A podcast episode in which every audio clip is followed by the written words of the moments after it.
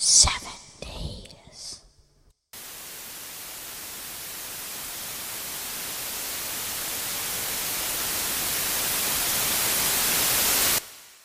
I want to hear you scream. It is time to keep your appointment with the Wicker Man. Look at me, Damien.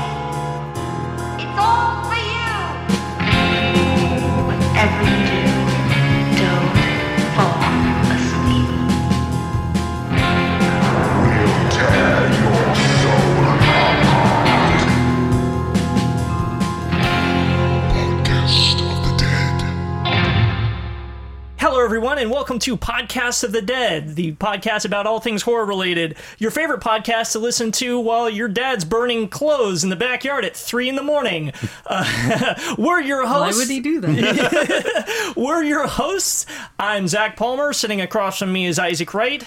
So every time I go out in public, uh, people compliment me on my pants. They say, "Hey, there are some there are some holes down there for your feet to be seen," and I'm like, "Yes, thank you. That's how they were designed."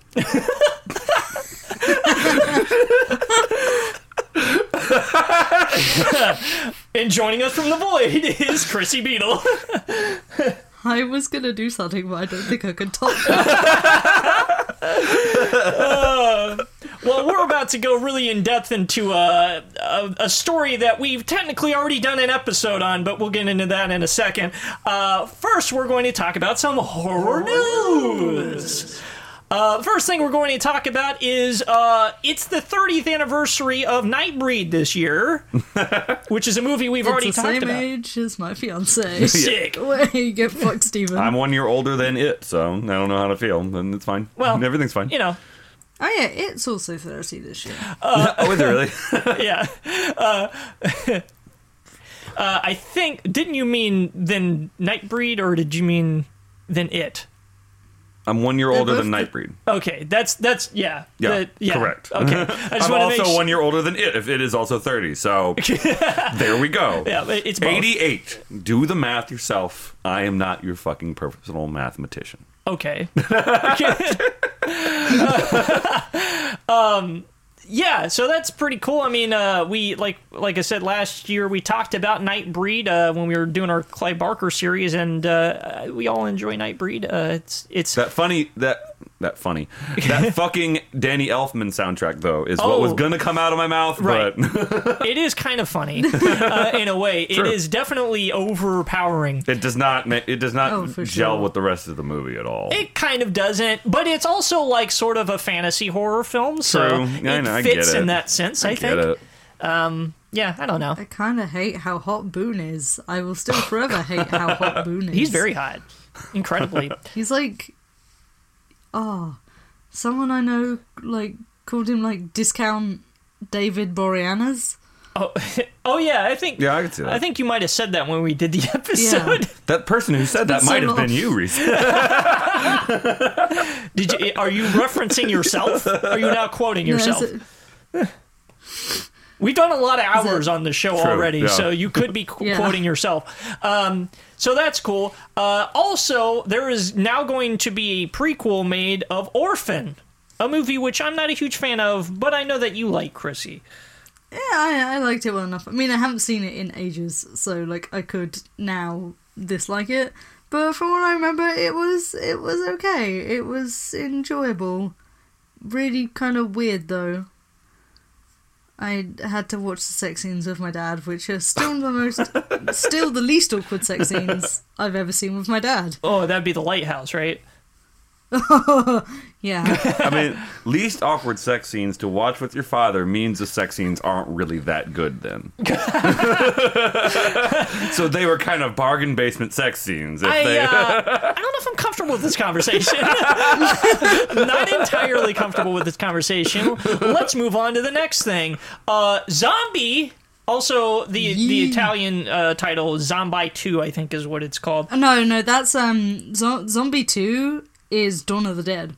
No, but there was wait.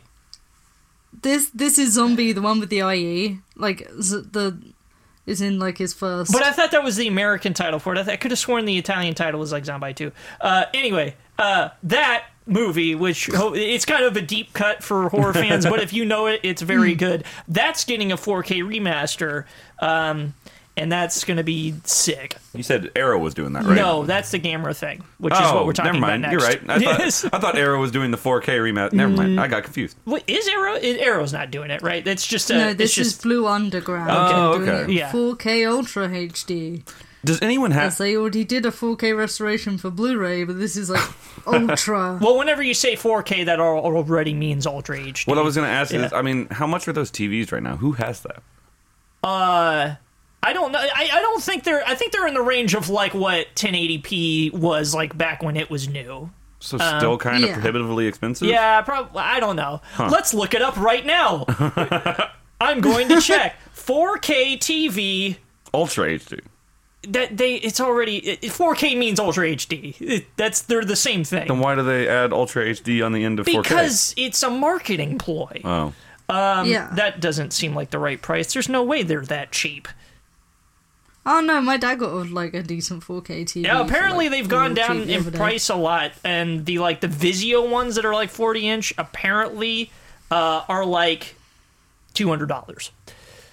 Mm. But I don't know how good quality that is because I don't own one. yeah. And Vi- I mean, I've had two Vizio TVs, and neither of them really They're have not stood up very well yeah, over time. They're I not mean, incredibly high quality. they're totally they do the job, but they certainly get the job done. yeah, they, yes. but they're like the first one I had the HDMI port just like crapped out on me. Oh, but so- they do have Samsung makes an 8K, a 98 inch 8K, and it's sixty thousand dollars. Why? Who needs to see something in 8K? How much, Yeah. How much is a Nissan GTR? Is that s- a similar? That's about 60 grand, I was about to yes. say, that seems like a That's similar a, price. That is a, a, a Mark IV Supra. Yes. oh my Uh, god! Who needs this? but to be fair, it would have to be that big for you to be able to tell even that it's there's a difference yeah, in was about- quality. yeah, because once it gets to be that point, and also I don't really like that very much. I don't like 4K because I was I saw some I think in a dealership. I think Christian and I went to a Kia dealership recently. Just and just they had the TV in there. Everything looks like soap opera, like the way the Yes, movement is but in 4K. that is- and I hate that. But that's not because that's what it actually looks like. It's because it's the same issue that they had when Blu-ray first came out. Uh-huh. It's because of image smoothing, which is something you can turn off. oh, is it really? Yes. Yeah. Oh, okay. Yes. Well, I just hate it, and I wish everyone. Why do they give It's me the basically option? then? where an algorithm adds in in between frames that aren't actually there. Oh, yes, that's stupid. That's why. Yes, it, it, it's also partially depends on what hertz it is. Like 60 hertz looks different, you know, um, and all that sort of stuff. But yeah.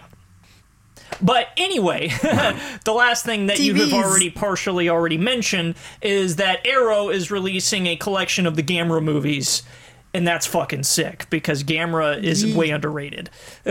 When are they gonna? And I haven't watched any Gamera. I do want to though. Gamera's Uh, great. Uh, not as, not as popular as Godzilla, so I just haven't ever delved into it. What I did delve into not too long ago is Ultraman, and I want them to release that on like a big fucking release. Ultraman is also fucking sick. I want to watch that I all love of that Ultraman. very soon. yes, Ultraman is great. it's fucking out there. It's amazing. Oh, it is. It's very out there. Yeah, it's like the Super Sa- uh, Saitan type. You But know, it's but it's better than that. It it's is. better It's than be- Super Saiyan. yeah, it's better than yeah, it's better than Power Rangers. So I want, I. I really want like a really good restoration put on DVD for that for, for that. I would be surprised if there wasn't already something out there because Ultraman's like big in Japan. yeah, but I don't know if we've if we've gotten it. That's all. Yeah, Because it's all lo- on I- YouTube. You can just watch it on YouTube. Normally, if they've made a good like re-release of it, they clamp down on the copyrights a little bit more. that's true. That's very true. Yeah. I, I love this um quote from the article.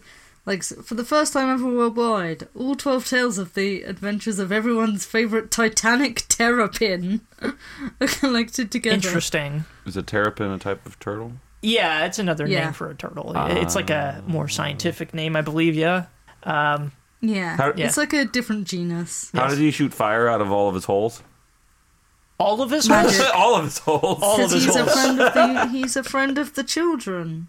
He he That, is. that was not the right segue. yeah, that was definitely not a good answer. that was a That's- troubling he answer. Shoot it, he shoot it because he is friend. That that uh, you are making me more confused. I am sufficiently confused, and Isaac dropped his phone. I did.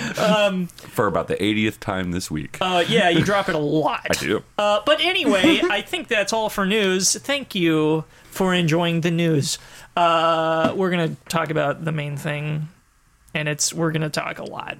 So get ready. about the thing. Podcast of the Dead. Ring, and in other iterations, The Ring, is one of those stories that in a relatively short amount of time was morphed and changed into many different versions. The original novel, written by Koji Suzuki, was first published in 1991, with the first adaptation being the Japanese film Ring from 1998, followed by South Korea's The Ring Virus in 1999, and the American adaptation following in short order with 2002's The Ring. While many elements of each story are the same, including the underlying main plot, several important features of the original tale are changed drastically. This week, we will cover as much of the initial story as we can without delving too much into the sequels, because that's a whole nother can of worms. It really is. Like, Ain't it just? yeah, there's way too many. Uh, Because I, I remember going into. Because we've been researching this for a while now, essentially over a Yeah. year. Well, uh, which we did a really big deep dive into this episode when we first started the yes. podcast. So yeah, our first not episode, uh, we did a test episode, uh, which we will call episode 0 Mm-hmm. or zero point five, uh, before we did the th- the thing, and it was just to figure out if this format worked or not, and uh, we actually did it on the ring. Mm-hmm. Yeah, and so we did a lot of really good research on it, and we we produced a pretty de- decent episode, but we just never released it because you know we felt like we would do it ba- better later and as an actual episode, which we're doing now. Um, but yeah, at that time we knew about the sequels too, and it gets to be it's a really deep, deep series that kind of took me by surprise because what you know of just off the bat is just. As an American, at least, is just the American version, Yes. which everyone went batshit over when it first came Yes. out. Um, but then as we researched more, it's like, wow, this was a lot, a lot of stuff that we just weren't prepared for to talk about, and we still really aren't. So we're only going to focus on the actual uh, We're- key yeah, pieces of the Well, media. We're, we're ready to Yeah. talk about everything to do with the initial story, not Correct. with any of the sequel stuff. That's just complicated. And maybe in a later episode we'll get into that. But I think right now it's definitely just easier for us to talk about the first initial story because that's the easiest one to talk about. It's also the one that has the most adaptions, you know, so it's like, you know, that's that just makes the most sense. it's also the one that most people have in, some sort of connection to. You know what I mean? Yes, because that's either, true. Either at least for our for our the purposes of our audience, most of the time I feel like either everyone's only seen The Ring, or because it was marketed so heavily after The Ring came out, they've also seen Ringu. Right. Because it was marketed like even on the DVD when you watch it, the very first thing that plays after the credits is the trailer for Ringu. They Right. really wanted to sell you Ringu right, Right. after you watched The Ring. Right. well, because the I would say that probably the American version and the the 1998 Japanese one, Ringu, uh, have more in common with each other than a lot of the other versions. Absolutely. Uh, Yep. Because I, I would say like the the American one takes a ton from the 1998 film, like because the the 1998 film changes a lot from the book, and we'll get into that. Mm-hmm. But there there's so much that's different there that it introduces into the story that the American one took and ran with Mm-hmm. essentially. Uh, so I just cool. remember everyone from so again, again kind of like Candyman and kind of like Blair Witch, such Paranormal Activity, which we mentioned on last week's Blair Witch episode. Like everyone, like sneakily got a copy of The Ring, and everyone saw The Ring, Mm-hmm. and then it was parodied in like some of those later scary Yep. movies. I think. Yes. So I think it was like Scary Movie three or something like that. It was parodied, but um, the the thing is, is like, so the first time I saw The Ring was when it came, like when it was first coming onto the premium channels. Like I saw it on HBO Mm-hmm. the first time, and I saw it when I was twelve. And as a kid, um, I thought it was terrifying. I it scared the shit out of me as a kid. And I don't know why, because not a lot of horror films did that when I was that age. Because that's when I watched a lot of my horror films that you know are the big ones and stuff. But for whatever hmm. reason, it just really got to me as a kid. Mostly because like I loved watching TV, and I always kept the TV on like when I was like sleeping and all that sort of stuff, and it just really freaked me out. And as it, it like I had to spend three days, well, three nights in my parents' bedroom because of it. Hmm. Like it would just really mess with me, and I don't know why. Um, and now I watch it, and I guess I kind of understand why it scared me because you know when I rewatched it recently, I watched it like dead of night, and I was like, yeah, I could understand why as a kid this probably bothered me a lot. Yeah, Yeah. I swear to God. Okay, so there's a full disclosure. I'm kind of bored shitless when I watch the American one, and I've only seen it as an adult. Um, I've barely made it through the whole movie, like twice, maybe. I feel like I never, even when we did the first podcast, I feel like I didn't actually make it all the way through the movie without falling asleep. I On- don't think you did. Yeah. Only this morning, I mm. finally made it through to the end because I tried watching it last night at 7:30. Had only had like two beers.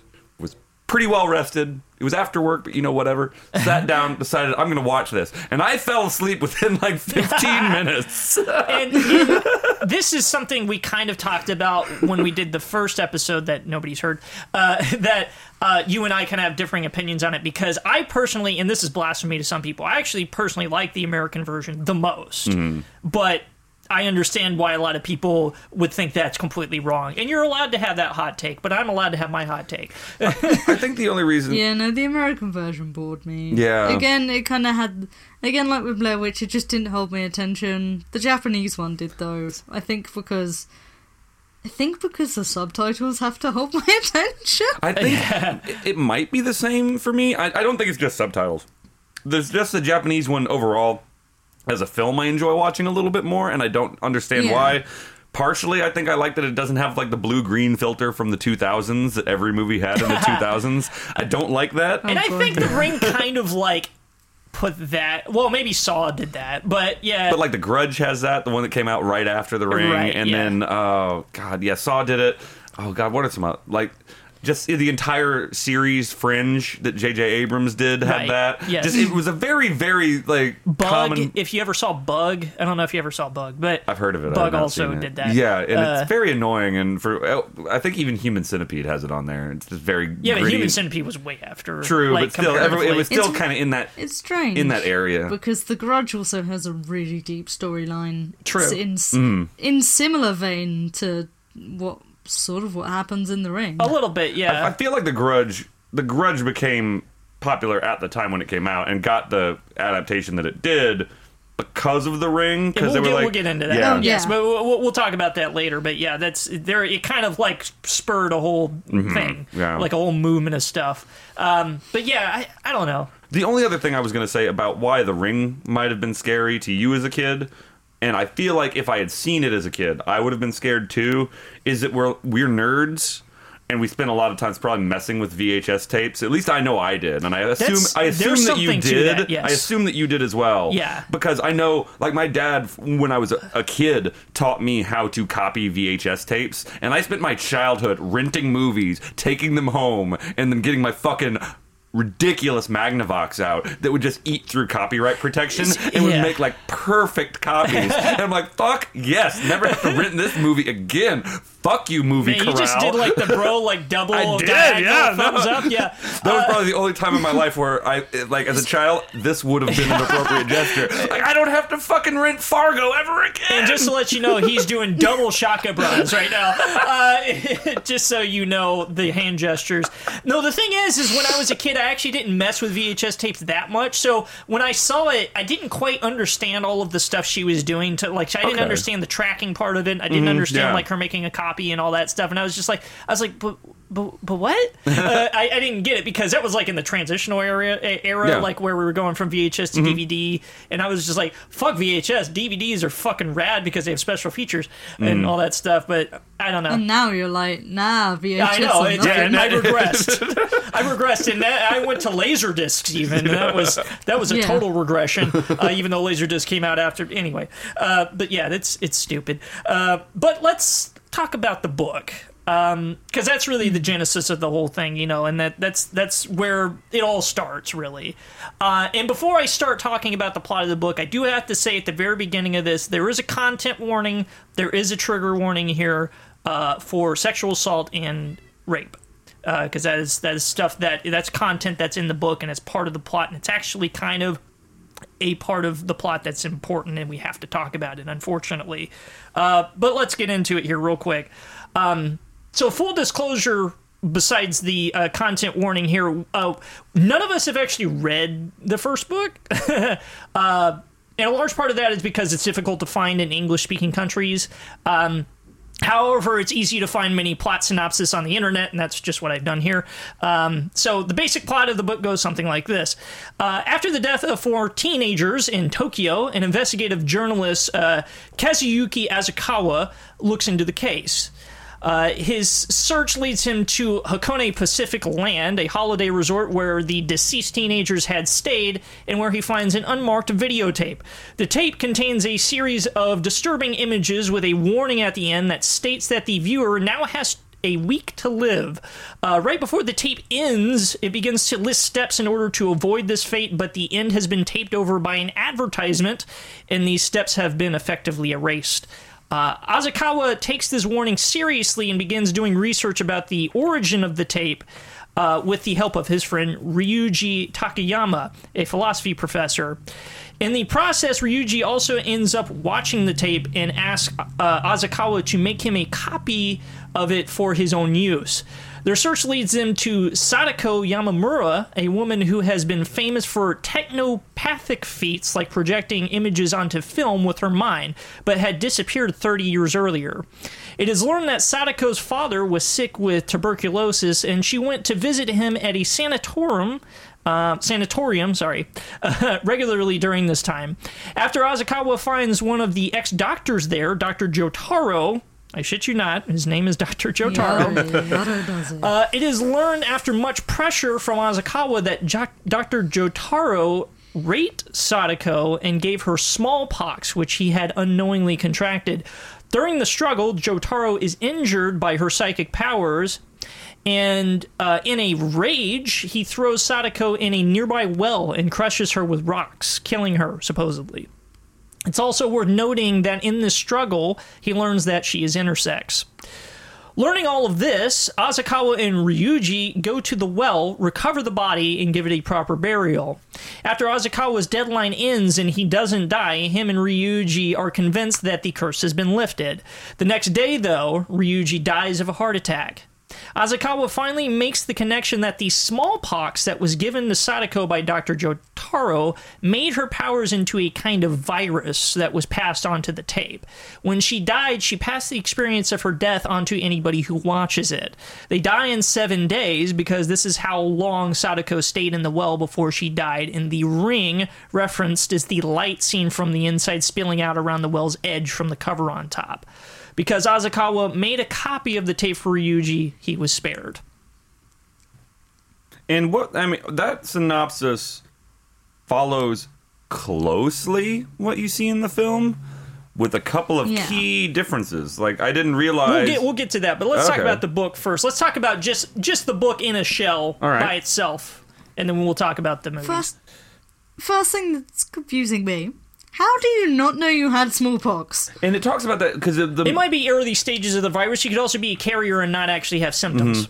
and didn't this take Ah. place? This took place in like the story in the origin, I guess, of Sadako and everything. That takes place in like the 40s or something, right? Like 40s, 50s, It would take place if the book is in 1991. It would take place in 61. in 61. Yes. And I mm-hmm. think by the time by the 90s, smallpox had been eradicated. But I think at the in like the 60s, I think it still might have been around. I think. I don't know enough to say yes or no. I don't remember either, but oh, Yeah. I feel like I feel like that one of the things that I was reading in reference or in research about this is that by the time the ring is happening, like the story with the tape and everything, smallpox had been eradicated. But at the time when Sadoko or Sadako is alive, that smallpox had not been eradicated. The yet. last naturally occurring case of smallpox was diagnosed in October of 1977. Yeah, okay, so that total that does fit the timeline. And I Mm. to be fair, I don't know what the symptoms of smallpox are. because it's a disease that's dead. You know what I mean? I don't really know either. Yeah, Um, but I, I know that it is a lot. The biggest part is that you get these like boils on you. Like Oh, these it? are like small Yeah. little boils that go all over your body. So it's pretty. You also have really, really bad fever. Mm. Yes, it's it's really It's kind of like a um, a more deadly version of chickenpox. yes. Mm, yeah. Uh, but it's really physically obvious when you're deep into the disease. So it's probably Right. that he was early Yeah. stages of the disease or he was a carrier. Yeah, and and that was about, that was the next thing I was going to say is, or it's possible he had no symptoms and was just a carrier, which is prevalent in a lot of diseases. I actually just read COVID nineteen actually did that to a woman in China not too long ago. She infected four people in her household, but she had no symptoms whatsoever. Well, typhoid Mary is a very Oh, is yeah. like the most Yeah, that's right. is Because the most uh, well known case of that. yeah, because she she had typhus and she didn't have any outward symptoms of typh- typhus, but she gave a lot of people typhus. Really? Yes. Oh my god. Yeah. That's crazy. yeah. So, and the fact that that can happen just blows my mind because I don't understand how one person could be resilient to a disease like that, but then still transfer it. Like, do those people still eventually succumb to the disease, or do they just have it forever? Uh, normally they just have it forever. That's it's wild. just something because some people are just immune to it, but they can still carry it. You know. Weird. Yeah. yeah. I mean, viruses. Virology is an interesting uh, field of study. And then on top of that, the really weird thing is that smallpox is what the ring virus comes from. And you explained this to me before we started, and I still haven't quite wrapped my head around how that worked. Well, it's it's kind of like how so she has telekinetic powers, Mm-hmm. techno technopathic powers. Technically, is Mm-hmm. how they describe it, but she has psychokinetic abilities in some way, shape, or form, and that's like so much a part of her being that I guess when she her body physically changes from having smallpox, that the two kind of morph together to form like one like characteristic trait, I guess if that's a good way to put it. And basically anything she touches with her psychokinetic powers becomes viral. Does that make sense? yeah, I guess. Not really. I know it doesn't really make sense, but that's kind It's, of it's the a cool idea, though. That's one yeah, thing I like That's about kind it. of the convoluted mm, logic that the book Yes, gives. correct. is- yeah, if I'm trying to explain it the right way, I guess. She she make the thing sick by being sick. basically yeah. And i you know and basically i guess if she was really sick she just has less control of her powers. Because it, it seems and like i said none of us have actually read the book but it seems like all of the plot synopsis that i've read of it she didn't make the tape on purpose. It was an accident. Yeah. um, but in in the ad- adaptions uh, it was on purpose but we'll get into that. But uh, apparently in the book it didn't seem like it was on purpose.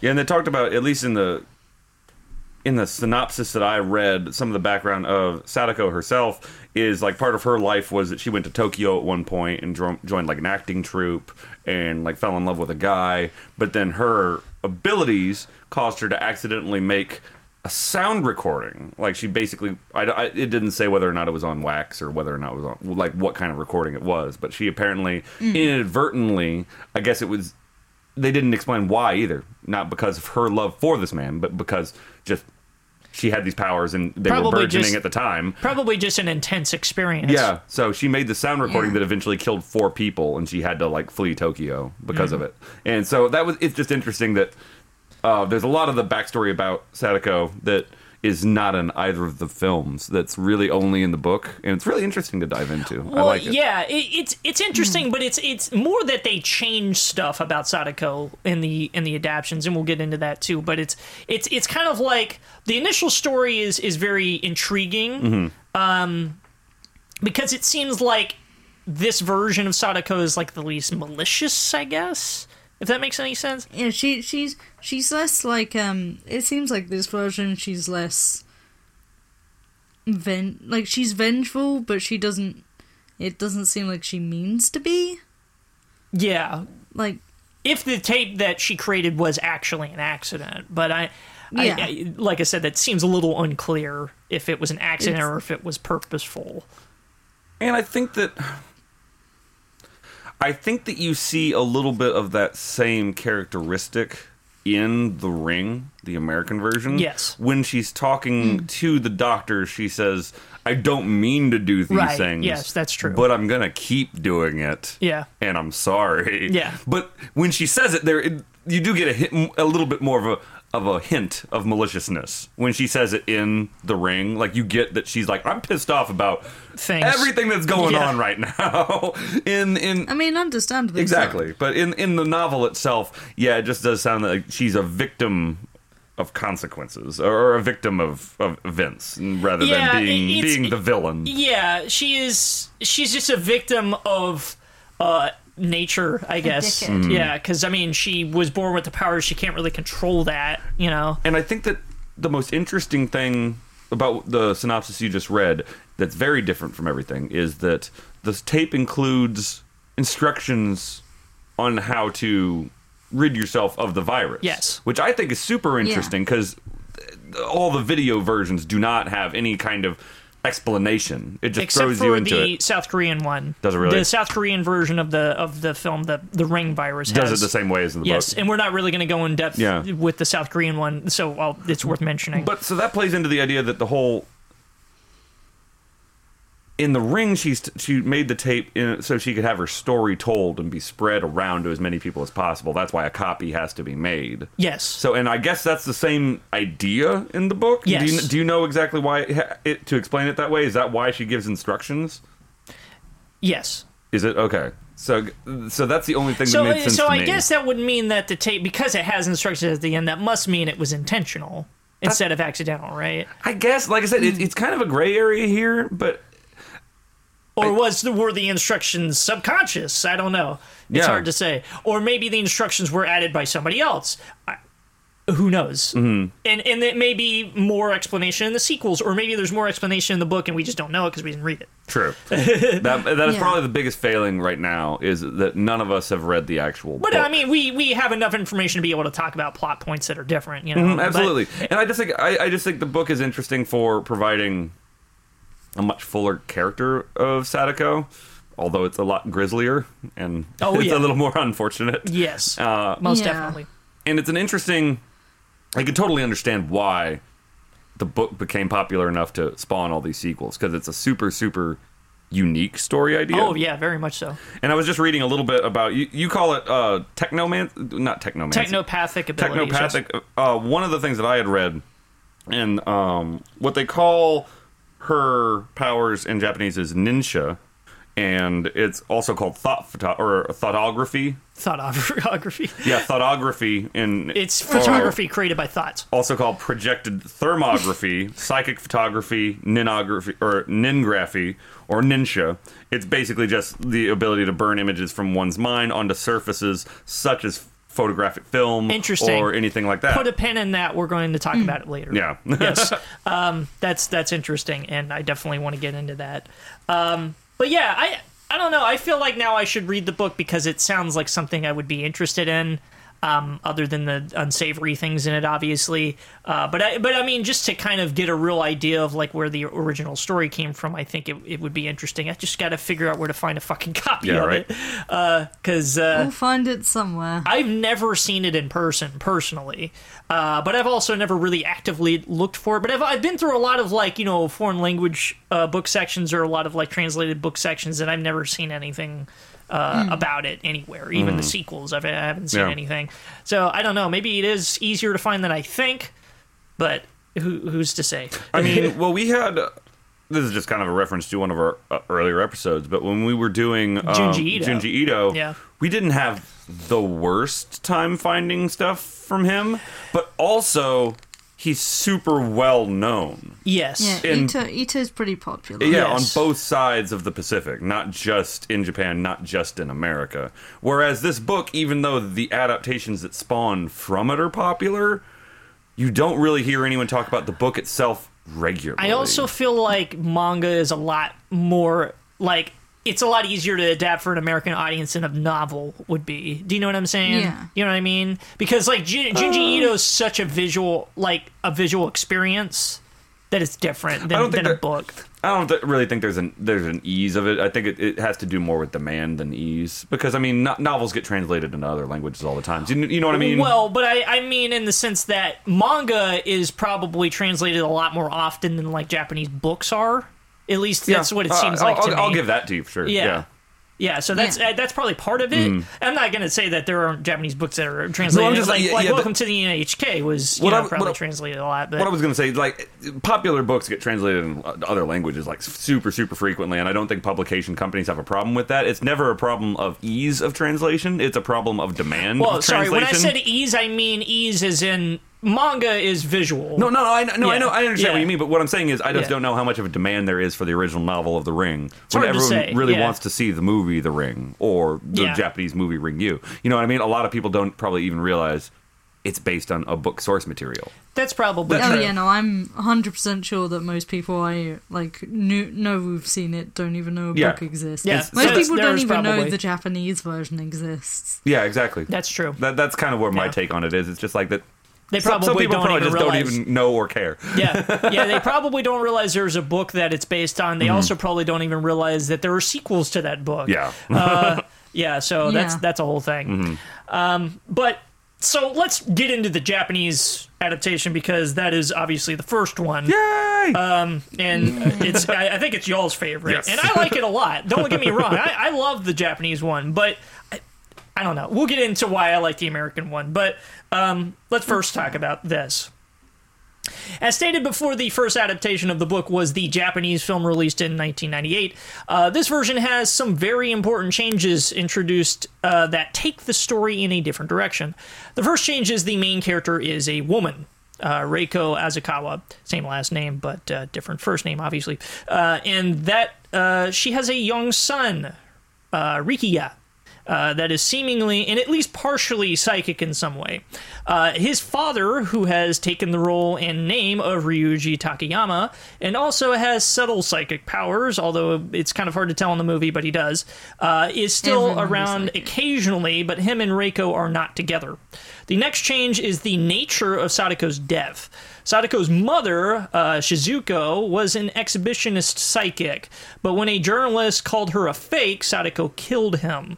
Uh, after the horrible press from this, Shizuko uh, commits suicide, and Dr. Akuma, who was Shizuko's assistant and lover, is very distraught. He blames Sada- uh, Sadako for Shizuko's death and kills her by hitting her over the head and throwing her down a well. I only laughed a little bit because the sound effect of him hitting her over the head is hilarious. It's straight off Oh, of, it from is. GoldenEye. It's- It's amazing. it seriously is a fucking GoldenEye sound effect. Like I think they literally took it from GoldenEye. Um, the next sequence of events are fairly similar as in the book. Reiko and Ryuji go to the well and find the body and bury it after a very intense bucket scene. Um, this does not end the curse for Ryuji, and Sadako comes out of the TV and kills him the next day. Uh, Reiko realizes that she was spared because she made a copy, and she makes Rikiya, who had watched the tape earlier in the movie, also make a copy to save himself. So, some changes, obviously. Uh, the Yeah. biggest change, obviously, is having a female protagonist, I think, and obviously a lot of the origin story stuff for Sadako is different, and that's that's a huge change, of course, Yeah. too. So, I don't know. I think the changes. I I- I'm not entirely sure why the changes were made, but maybe it was to make it a little bit more palatable. yeah. Um, Just because how that- grisly like the book was. Uh, I'm not sure. and especially as um like just rape culture in Japan is very like frowned upon. yeah. yeah, So that yeah, so that's probably a change that they had to make to get it even like shown Mm-hmm. because like book books are different. If this would be a visual medium, as a yeah, Yeah, that's would the way know. they handle a lot of anime. it would have been very difficult to do it in a way that was easy to Easy to put on film. Yeah, There, there ha- there is a very definite line for for un- and ag- it's hard to talk about. But when it comes to depictions of rape and stuff like that, if it's not done in a very understated way, if it's actually pr- actually shown at all, it kind of becomes really disturbing. And I Yeah. like a lot of times if that happens, I'll just turn the movie off. yeah, Like, there's a fucking movie called Strange Days. I fucking hate because it's gross. Like, it has a rape scene in it. It's fucking gross. Yeah, And I fucking can't stand that movie. Uh, the only other one that I know of off the top of my head, other than like all of SVU, but again, very understated and deals with the point of we're gonna Yeah. fucking punish them for this. SVU has Yeah. tact, Yeah, I think. Um, the only other movie that I know that actually has a scene like that is called Once Upon a Time in America, and it's a Sergio Leone film, and there is a rape scene in it, and it's Robert And- De Niro, well- and I don't know how I feel about that one either, In honestly. Perfect Blue, I mean, we talked about Perfect Blue as well. Yeah. but, In yeah. Perfect Blue, yeah, it's very hard to do, and I'm not sure. I don't want to get. Let's not get too sidetracked by this because it's really upsetting. But yeah, I think a lot of these, a lot of those changes were made to make it a little more palatable, Yes. like you said. Right. But I think Yeah. that the idea of making it not just a female protagonist, but also a mother protagonist with Yes. a child, Yeah. I think adds a little bit of depth to the main character Yes. and to the overall story because we're talking about a child who was murdered and who's going to be more sympathetic and more trying to get to the bottom of it than a mother with her own child. Hmm. That's incredibly true, You know what I mean? And also a mother who not only she's sympathetic towards this other child, but she has her own child that also sees the tape and it's like, oh fuck, and then there becomes a enormous degree of urgency to actually figure out what the fuck. Yes. you know what There's I mean? raises the stakes a lot more for an audience Yes. to get interested in. Yes, Mm-hmm. and it's a little bit more. Well, it's more relatable. It's a little bit more. Um, it gives it gets you emotional a little bit more. Yeah. Like it, it, it's it's it's more emotionally engaging. Uh, I also like the introduction of the father figure that's semi estranged, and Mm-hmm. because that has a whole nother dynamic. Because then the kid is more relatable to Sadako. Uh, like in, True. in that in that sense, in that they're more they're more like similar characters, and and just tying it back to what you said, it's it makes Reiko the mother figure kind of understand Mm-hmm. because he's kind of going through kind of a similar thing as far as like because they're both psychic and that whole thing, and like so it's you know it's all it's all tied together really well. Yeah, and I like that these kids uh, in both versions. We'll talk about the American version in a second, but I like that the kids in both versions neither are overly Stephen King psychic. Yeah. you know what I mean. That it's not like comically psychic. Leave Stephen King psychic kids alone. yeah. he has nothing like- else to write. They're just kind of mediums that like understand what's going on. Right, they have like subtle prescience, Mm-hmm. and they yeah. both and, they, and both versions get really creepy kids to do it. Like the kid that plays Yeah. in the Japanese version has such a big obsession with short shorts that I'm like, Oh my God. who dressed you? Why did you do this yourself? That's- Stop it! That's just young Japanese boys. They just wear short shorts. I Oh my. God. Um, but Yeah. no, but they're both both kids are creepy. Yeah, the they one, really are. The, the Japanese version very creepy. The American one, that kid who plays Aidan, God, he, his eyes are just Yeah, they he's bore definitely your got weird soul. eyes. but then I think that's some of the other things that I think are really interesting is just the overall. They kind of boil Sadako's background down a lot, which is good. Yeah. I think you know what I mean. I- They, it's not necessarily that they boil down. It's more of that they they kind of twist it Yeah. into a different path. Mm-hmm. yeah, and I and I, I definitely like Because it. it's definitely like an equally complicated background, but it's just different. You know what I mean? Well, I mean it. Yeah, I think that Ringu has the least complicated out of all of them I would agree with Yeah. that. because yes. Ringu is very simple. Because unfortunately, I I know the reason why they had to change it for American audiences. It just like I feel like. You know, performing psychics is a thing that we didn't really haven't uh something like a in connected the- idea not for. in the same way, and not really as as relatively recently as Yeah. Japan did, because we definitely had like like uh you know um like carnivals and stuff with like yeah psychics and palm media- readers. mediums and psychics, but that was more of like an 1800s thing. Yeah. and it was definitely more popular in Europe than it was in America. Mm-hmm. I don't know. I mean, we still have like mediums going to places and scamming people out of money. Well, like I said, it was definitely more popular in Europe than it was in America. I mean, we America. still do too, but in America now they just get TV shows and they. oh yeah, no, they get You know what I mean? TV shows. Yeah. Yeah, That's It's just great. that's how it works. But I feel like in Japan, this is still.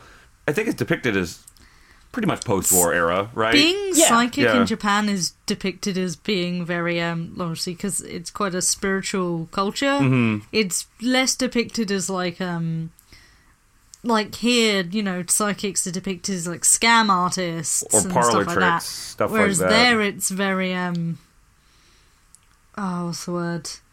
Like it's a, it's little almost bit- noble. It's more revered. Gotcha. Definitely. Yeah. Yeah. And Uh, so that that makes a little more sense as to why they made that change, and I, and I like it a lot Yeah. because it it makes the story a lot easier to understand. Oh, definitely. Mother is psychic, does does a bit. Everyone likes her for it. Daughter Yeah. becomes psychic. She's also good at it. But then is accused, like mother and daughter are accused. She's like, fuck you. And they decide, oh shit, her powers are more powerful and just kills a dude. And they're basically treated as pariahs. And mother kills herself. You know, that's all.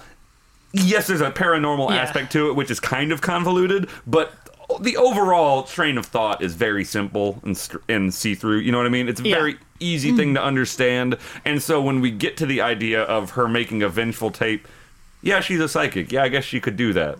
That doesn't need too much explanation. I get Yeah. it. That's fine. Yeah. Yeah. So I- I like that the Japanese version went not. It's not simple, but it is simplified and it is made a little bit more consumable by a regular audience. Yes. That either of the other two, including the American one, which everyone watched, which I don't know why because it sucks. Anyway. yeah, I, I, I am gonna I'm gonna clap back so hard on you with this. I seriously am. Uh, Isaac, you're gonna be hashtag cancelled. Um, I like. I Also- wish. I wish America had more exhibitionist psychics. Honestly, The, the, the, I miss Derek. He was my favorite exhibitionist psychic. Derek. Rest in peace, Derek Acorah, the absolute mad lad. Okay, yeah. See, we don't know. who no that idea is. what you're Yeah. talking Yeah, about. yeah, but but the British audience will probably know.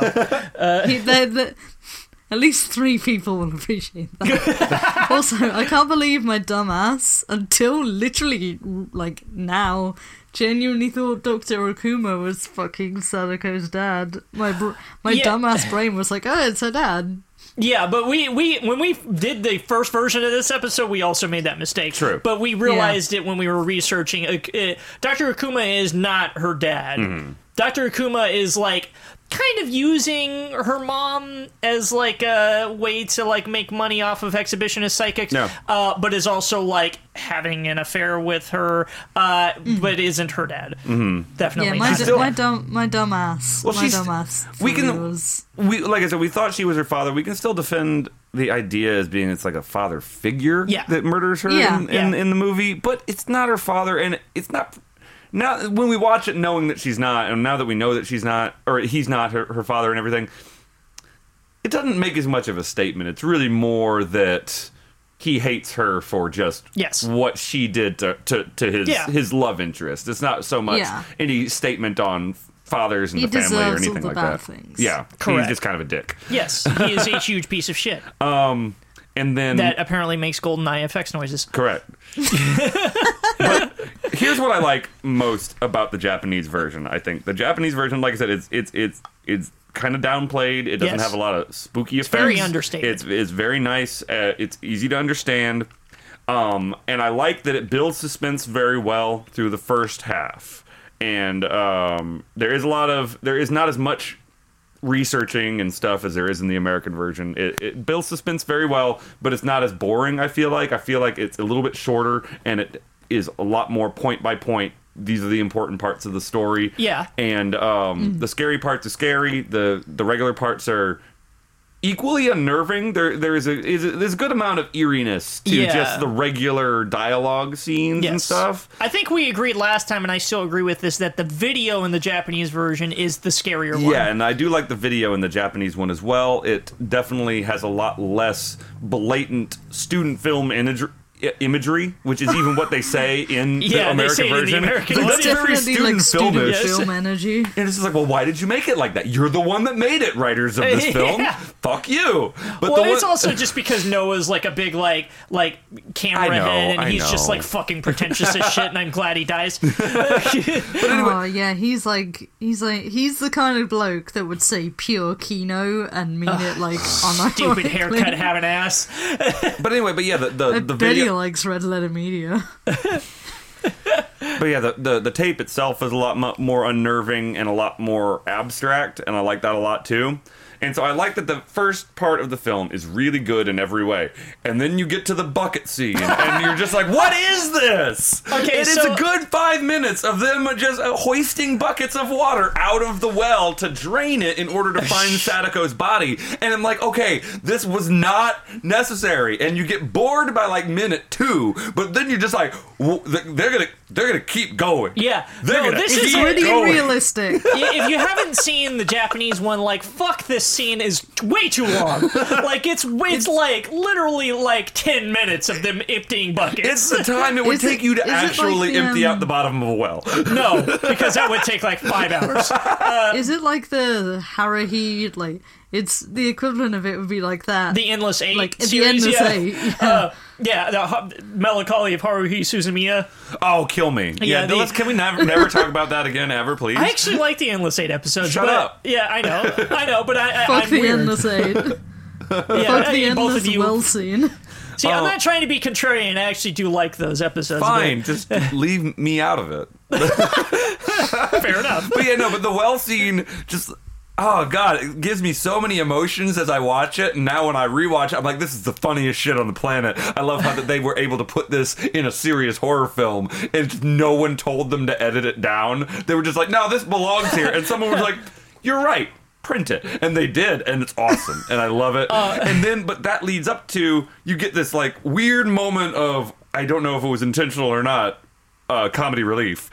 But then you get what I think is the scariest death of Ryuji, correct? Is his name? Uh, yeah. Ta- yeah. Yeah. Ryuji's death is way cooler than Noah's death in the American version. I love the effects and um, the way that she looks coming out of the TV is so fucking scary. And her just crab Oh, yeah. walking around the room and just it's in a much more enclosed space in, than the American is true, version. yes. It's he has nowhere to go. Right. I love it. He's literally just fucking trapped in his tiny apartment. And I also love that you can see the fingernails having been stripped off. You know, the, the little details in how Sadoko, Yeah. Sadako appears in the Japanese one really gets me because they, they allude to it in the American one that she rips off her fingernails trying to climb out of the well. Right. But then they actually show you mm. that in like a really kind of grisly detail, like when she's crawling out of the TV in the Japanese version. And I love that. They, so, I mean, they sort of show that in the, in the American one too, but we'll get into it. Yeah, just not just not in the same way, and I just really really like the way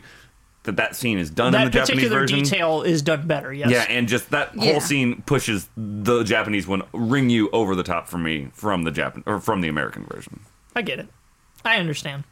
But now we're going to talk about the American version because I have to talk about it. Uh, and I, and like I said, blasphemy. I know to a lot of people, but I actually like the American version the most. And I, I mean, you, you, It's you probably 'cause it's the first you one I like saw. What you want? Yeah. I guess, and it's the one that like.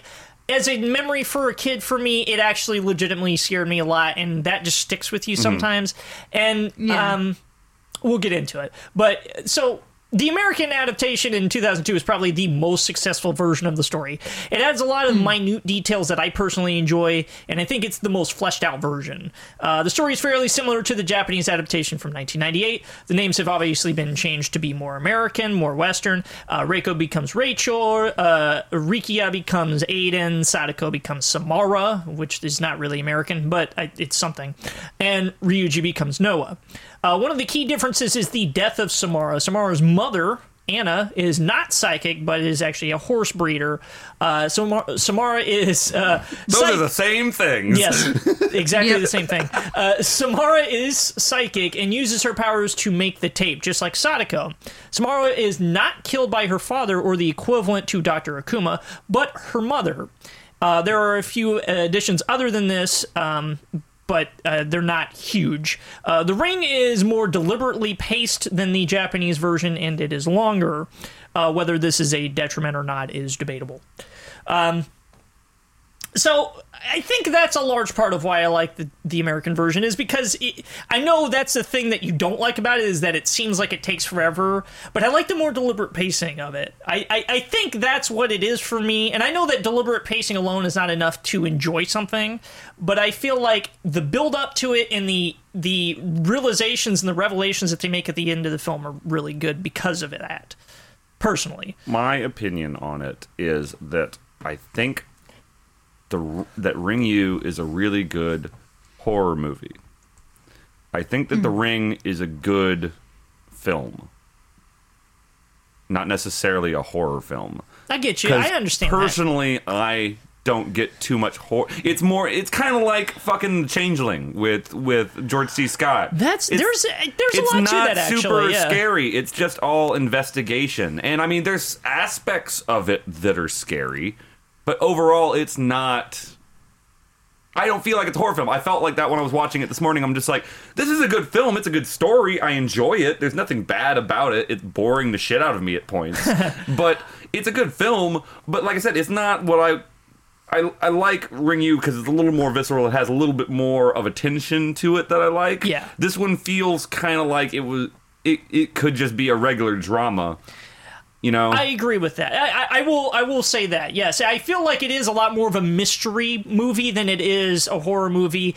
But the horror elements in it, I, I think, are really good. Like, Mm-hmm. Personally, like I think, I think there's a lot of great stuff in it, and there's a lot of great horror things that this movie introduced. That like a lot of American horror movies after this took from the ring personally Mm-hmm. Yeah. like there's a lot of stuff like the the transporting of the of the antagonist and you know of like a ghost having like teleporting abilities like that's a lot of things that were that they used a lot in like later Yeah. like like horror films like american horror films that I, I think that they got a lot from the ring even though that's not exclusive to the ring and it wasn't the first movie to do that it was the first one that got huge that did that sort of thing i feel like um but I, I don't know the, the the thing about it is I, there's just a lot of stuff i like about it I think it that I really enjoy. And correct me if I'm wrong on this, y'all, but I mean, I feel like it might have been the first really, really big horror film of the aughts.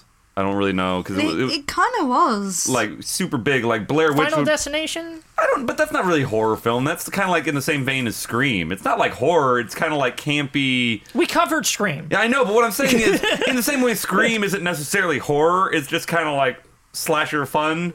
Final Destination is just kind of like Dawson's Creek turned horror film. It's not. It's not. it's not a serious horror film. Like if you put if I, you put I, Fin- agree, I agree with that. yeah, put like Final Final, Destination- Destination. None of them were meant to be serious. I don't think. Yeah. I think they were all meant to be tongue in cheek, which people put a lot of thing on them as a serious thing when when they're really Yeah. clearly not. Whereas this is this is meant to be serious. Yes. Because I mean, like, yeah, Like- you put Final Destination on, on the shelf next to like, let's say, Let the Right One In, and you're like, pick the horror movie, and you're like, yeah, Yeah, it's Let the it's Right Let One the In, Right yeah, because You- that's you- like a psychological Yeah, horror film. yeah. Final Destination is like the cast of a Nickelodeon TV show getting killed accidentally. okay, but here's the thing about that. Part part of it is it suffers from that era of Yes, movies that we've talked about that we hate. That is like the late '90s and the early 2000s, where they all suck. Um, and that's why I'm saying I Ooh, think we The Ring might be the we first. Love, we love a good shitty remake. yeah, And that's what I'm saying. I think The Ring is definitely like the first of that era that blew up in Right. this way. And, like, Similar kind to of- how Yeah. Blair Witch did in the 90s. Yes. Because it was just like, it took everyone, like,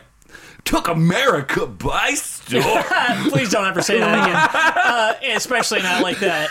But like, I felt like The Ring was the David fir- Lynch was originally meant to direct it. I'm sorry.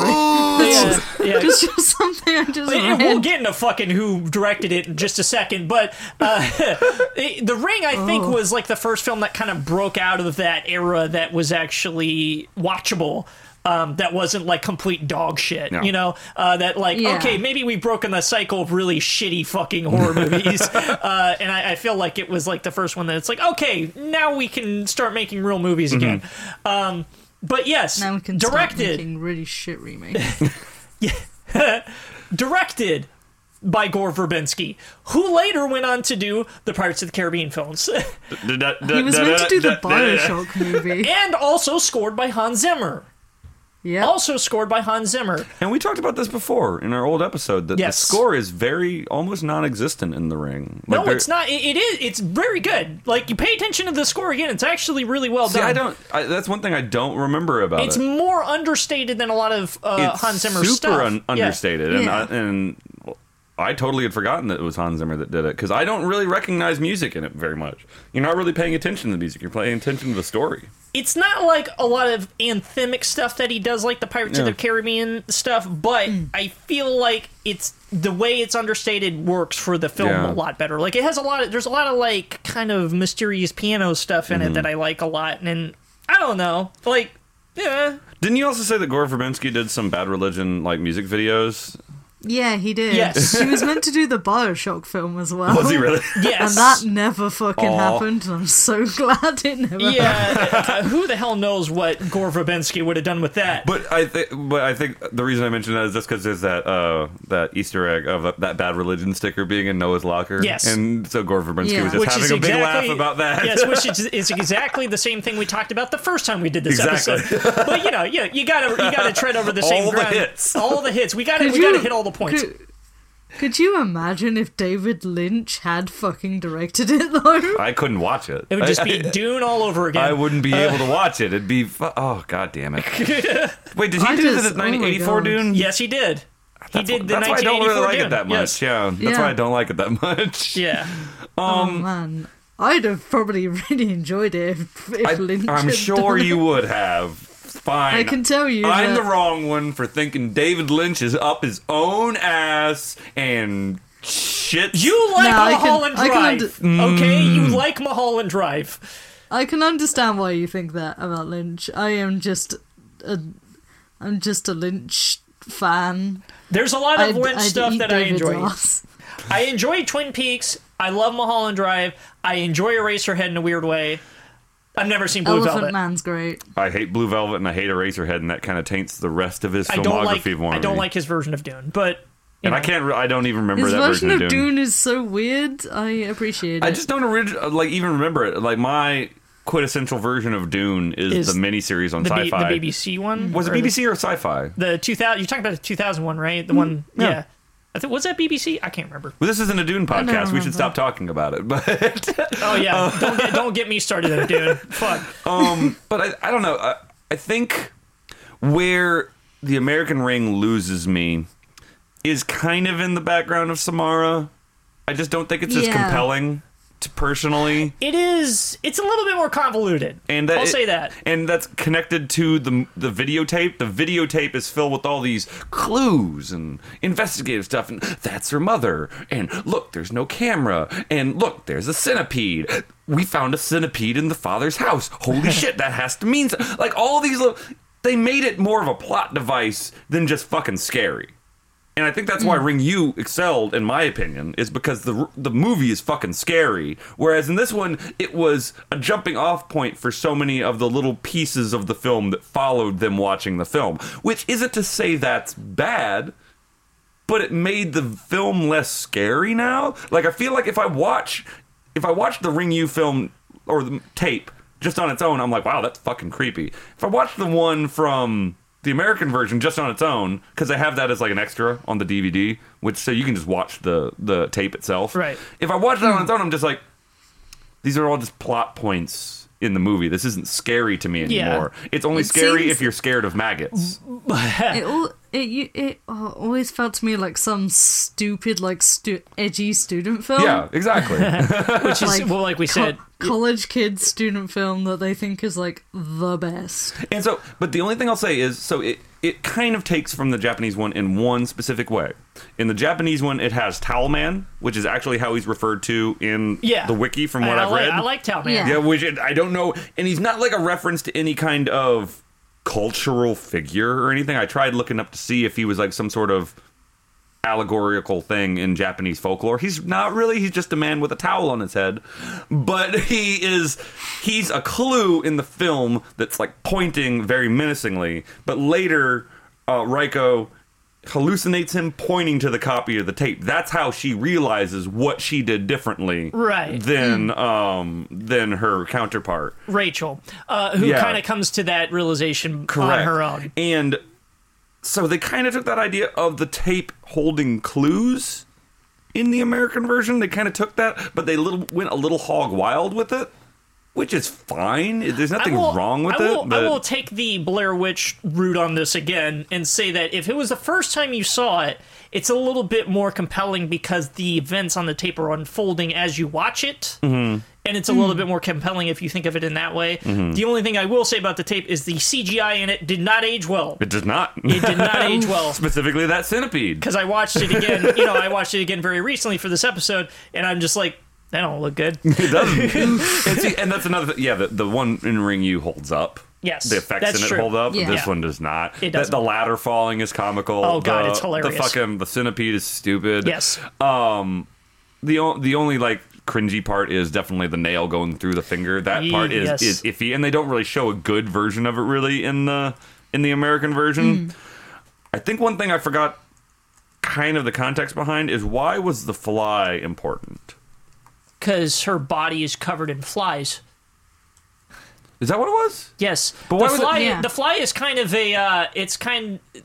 The little things from the the tape kind of guide her to the correct story and the correct thing throughout. So, like the. But why for- was the fly alive still on the tape? Because the tape is like a, uh, a, a psychic manifestation. Oh, so the, she okay. because Samara's trying to gr- guide Rachel and Noah uh, to the right answer the whole time Right. Mm-hmm. with little things, like when uh, she takes the the um, the thing out of her mouth that's like the one of those It, things. I thought that was like this. Oh, that's right. No, It's yeah. one of those things that you use for like uh, testing like heart rates and or like you know the things. I forget what you call the it. Mm-hmm. sensors that you put on somebody when they're you're testing them for like neurological stuff. And Mm. then also the fly leads Noah to the the records room. Remember? Because there's a fly on the door of the records room, and it's leading him to the correct door. Oh, So I missed that part. Yes. Oh shit, I didn't Yeah. even notice that it's, part. It's little things like that, Yeah. which is why I like the American one. no, that's good. Yes. No, I, I, Yeah. there's nothing about. Like I mm. said, I'm not wholly shitting on it. It just Yeah. it bores the shit out of me. That's Yeah, all. but I'm saying it's that's it's there's subtle things in it that are good. Um, yeah, I, I don't know. Like the thing is about the American one is there's so much subtle stuff that it's kind of hard to catch some of it because the story is so convoluted. Mm-hmm. Um, and then we talked about I I went at length about the death of Ryuji in the old one in the in the Japanese one. The death of Noah in this one, you really seem to like. I liked it a lot. Oh yeah, no, I, I appreciate Noah. Do you like that one as well? Fuck Noah. You don't necessarily appreciate the scene, you appreciate the death of No, the I think the scene's really good.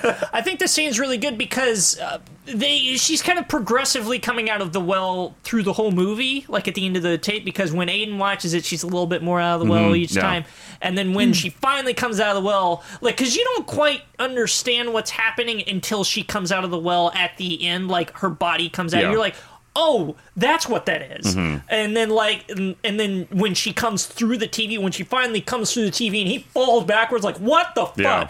That is terrifying, honestly. I think I, it might just be the Yeah. effects that kind of got me because watching it again, I was like, the effects on this aren't great. Yeah. But, But it's it's, kind it's of- still good. I mean, It's kind of like TV flickering, though. That's kind of like True. what it's supposed to be. And it kind of fits with the theme and the kind of thing that they've introduced. Yes, it's maybe a little cheesy now, but that's probably because it's been overdone at this point. you know, true.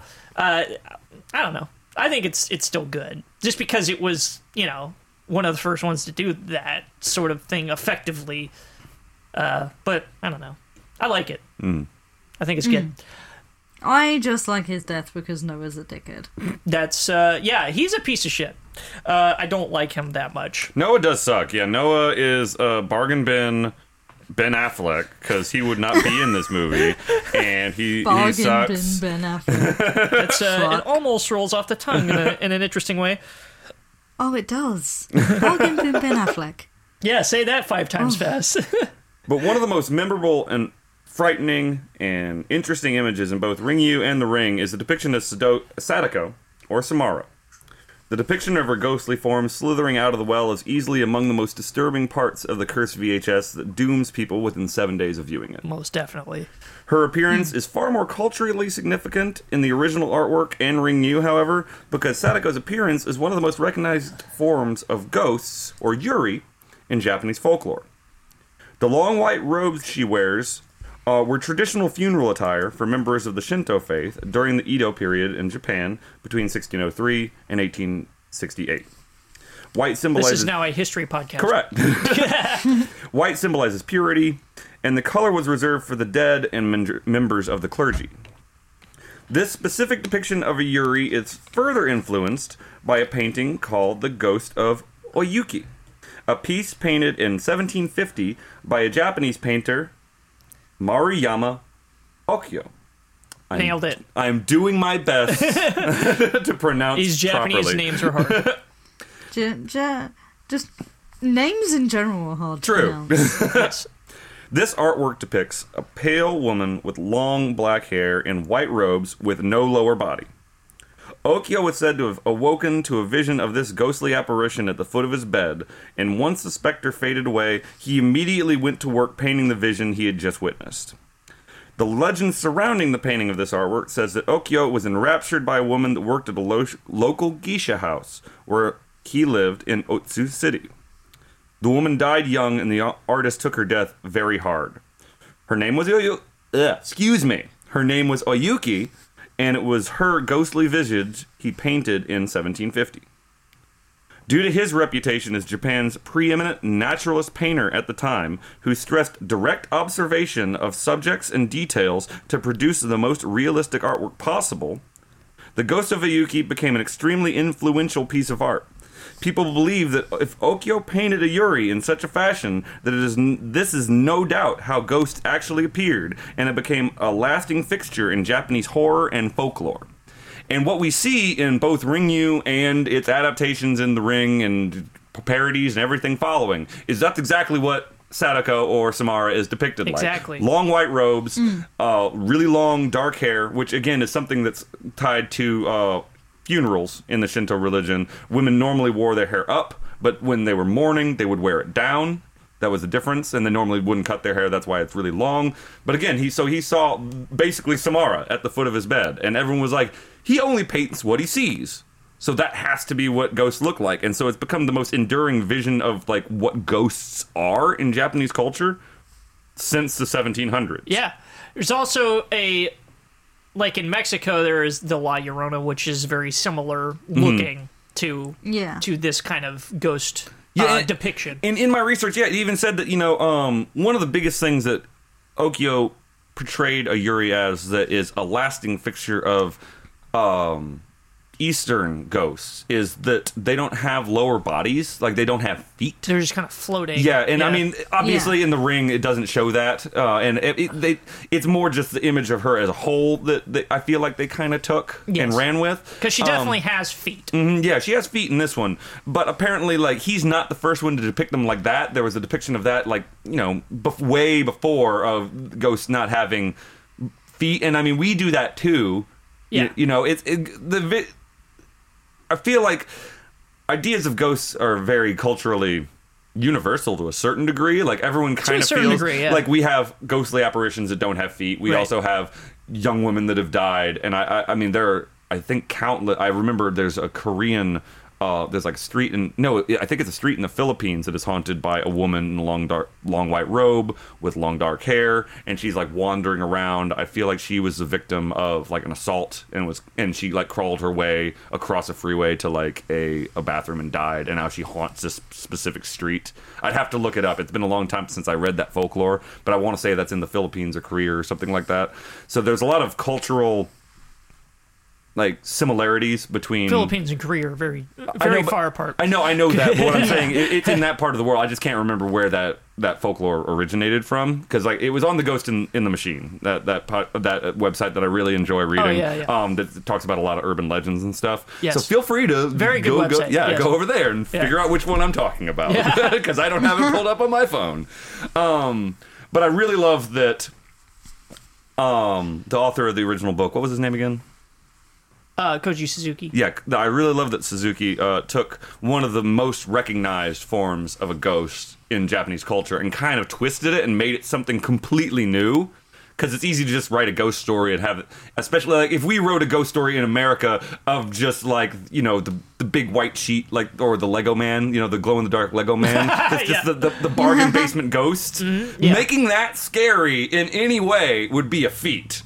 So making like just a really classical 1700s interpretation of a ghost scary again in the Japanese culture must have been really like pretty big Well, it feat. wouldn't, it wouldn't be a feat because he doesn't have feet.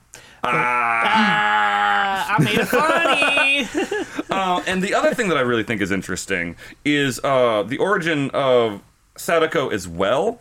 Um, not just the way that she appears, but also her origin story, like being thrown down the well, is also a really known or really well known Japanese uh, ghost story. Uh, and some of the research said that they kind of credit her with being an amalgam of two different Japanese ghost stories. So, uh, from what I understand, um, a lot of people credit her having like one misshapen eye to one uh, really well known ghost story in Japan, which is the story of Oiwa? Oiwa. You what? O I W A.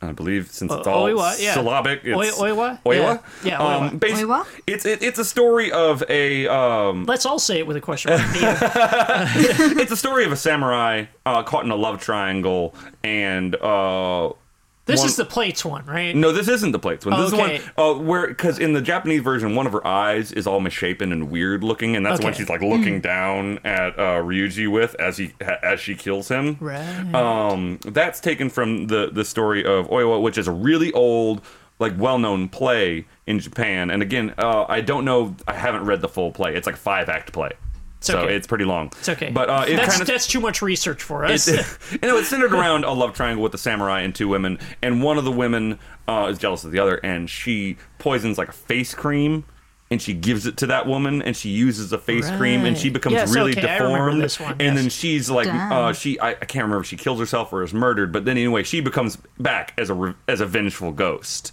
And she has a misshapen face yeah, because of it's the face It's interesting cream. because yeah, the the American one doesn't take the Yeah. misshapen face thing. The only thing the American one takes is kind of the same thing that Ring takes from is a story called The Dish is how some people uh, refer to it. Um, Oiku, o, o, Okiku. Okiku is the name of the, of the woman herself. Uh, this one I know a little bit more about personally, and it's usually it's pr- it's presented as just a regular ghost story, or again, it's kind of like a play. But it's about a servant in a really well-to-do household uh, in Japan, kind of in in the Edo period, in like the you know it's still the feudal period in Japan, and so she's a servant, and at one point she breaks one of ten ceremonial plates that they have that the family has, Yeah. and as punishment, the family throws her down a well, killing her. And so, what is really uh, well known in Japan and is referenced in a lot of media, including Gintama, which is where I first learned about this, is that they have a ghost story of a ghost that goes around, and it's usually in um, like you know in more well-to-do areas from what i understand and is used in some like tests of courage and stuff like that they have ghosts wandering around that are counting from one to nine because it's the ghost of the servant that is looking for the missing the plate. plate, yeah. And when she gets to 10, she's supposed to either kill the victim or let out a really big scream or basically do mm. all do all the things. All the things are done. Complete and- chaos. the end of Poltergeist. Yes. Yes. and uh, I just thought that was interesting too. That not only did he take a very well-known image for how a ghost looks in Japan, but he also took a couple of aspects of really known ghost stories in Japan and made something totally new that's not the same, but uses imagery that culturally is significant and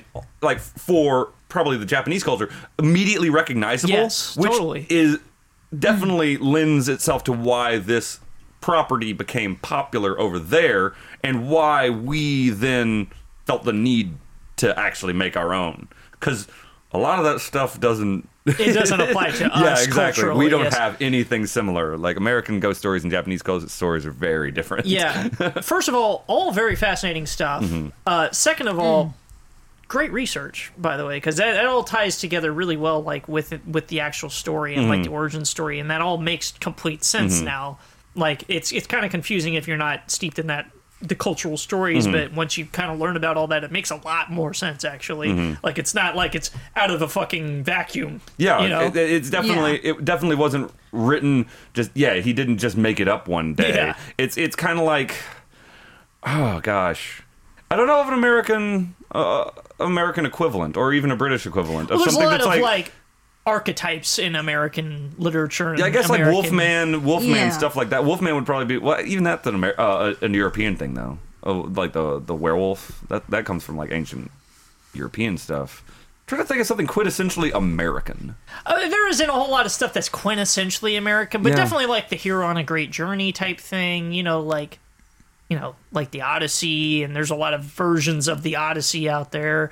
Uh, you know, like where brother out or where art thou? Yeah. for instance. but that's, yeah, that's the weirdest version for me. I love that movie. It's so good. It's great, but I never worked out how it was related to it until Well, because they had the like sirens a year ago. Yeah, they have the sirens, and they have the John Goodman, who is the Cyclops, and all that sort of stuff. Yeah, I guess in a It was only like a year ago when I worked out it was related. yeah. in a weird way, I guess it kind of ties back into Blair Witch. Blair Witch might have a similar idea to it because I mean they took uh, aspects of American culture and made like an idea Yeah. of a ghost story, Totally. just in a lot worse of a fashion than The Yeah. Ring did. I hate how much we're talking about that movie this episode. well, I mean it's just fresh on our brain. That's Yeah, all. it's fresh. It's fresh, but yeah, it's also. I mean, there's some relation to it because of the proximity to all of these other adaptations of, Mm-hmm. Yeah. of, of Ring.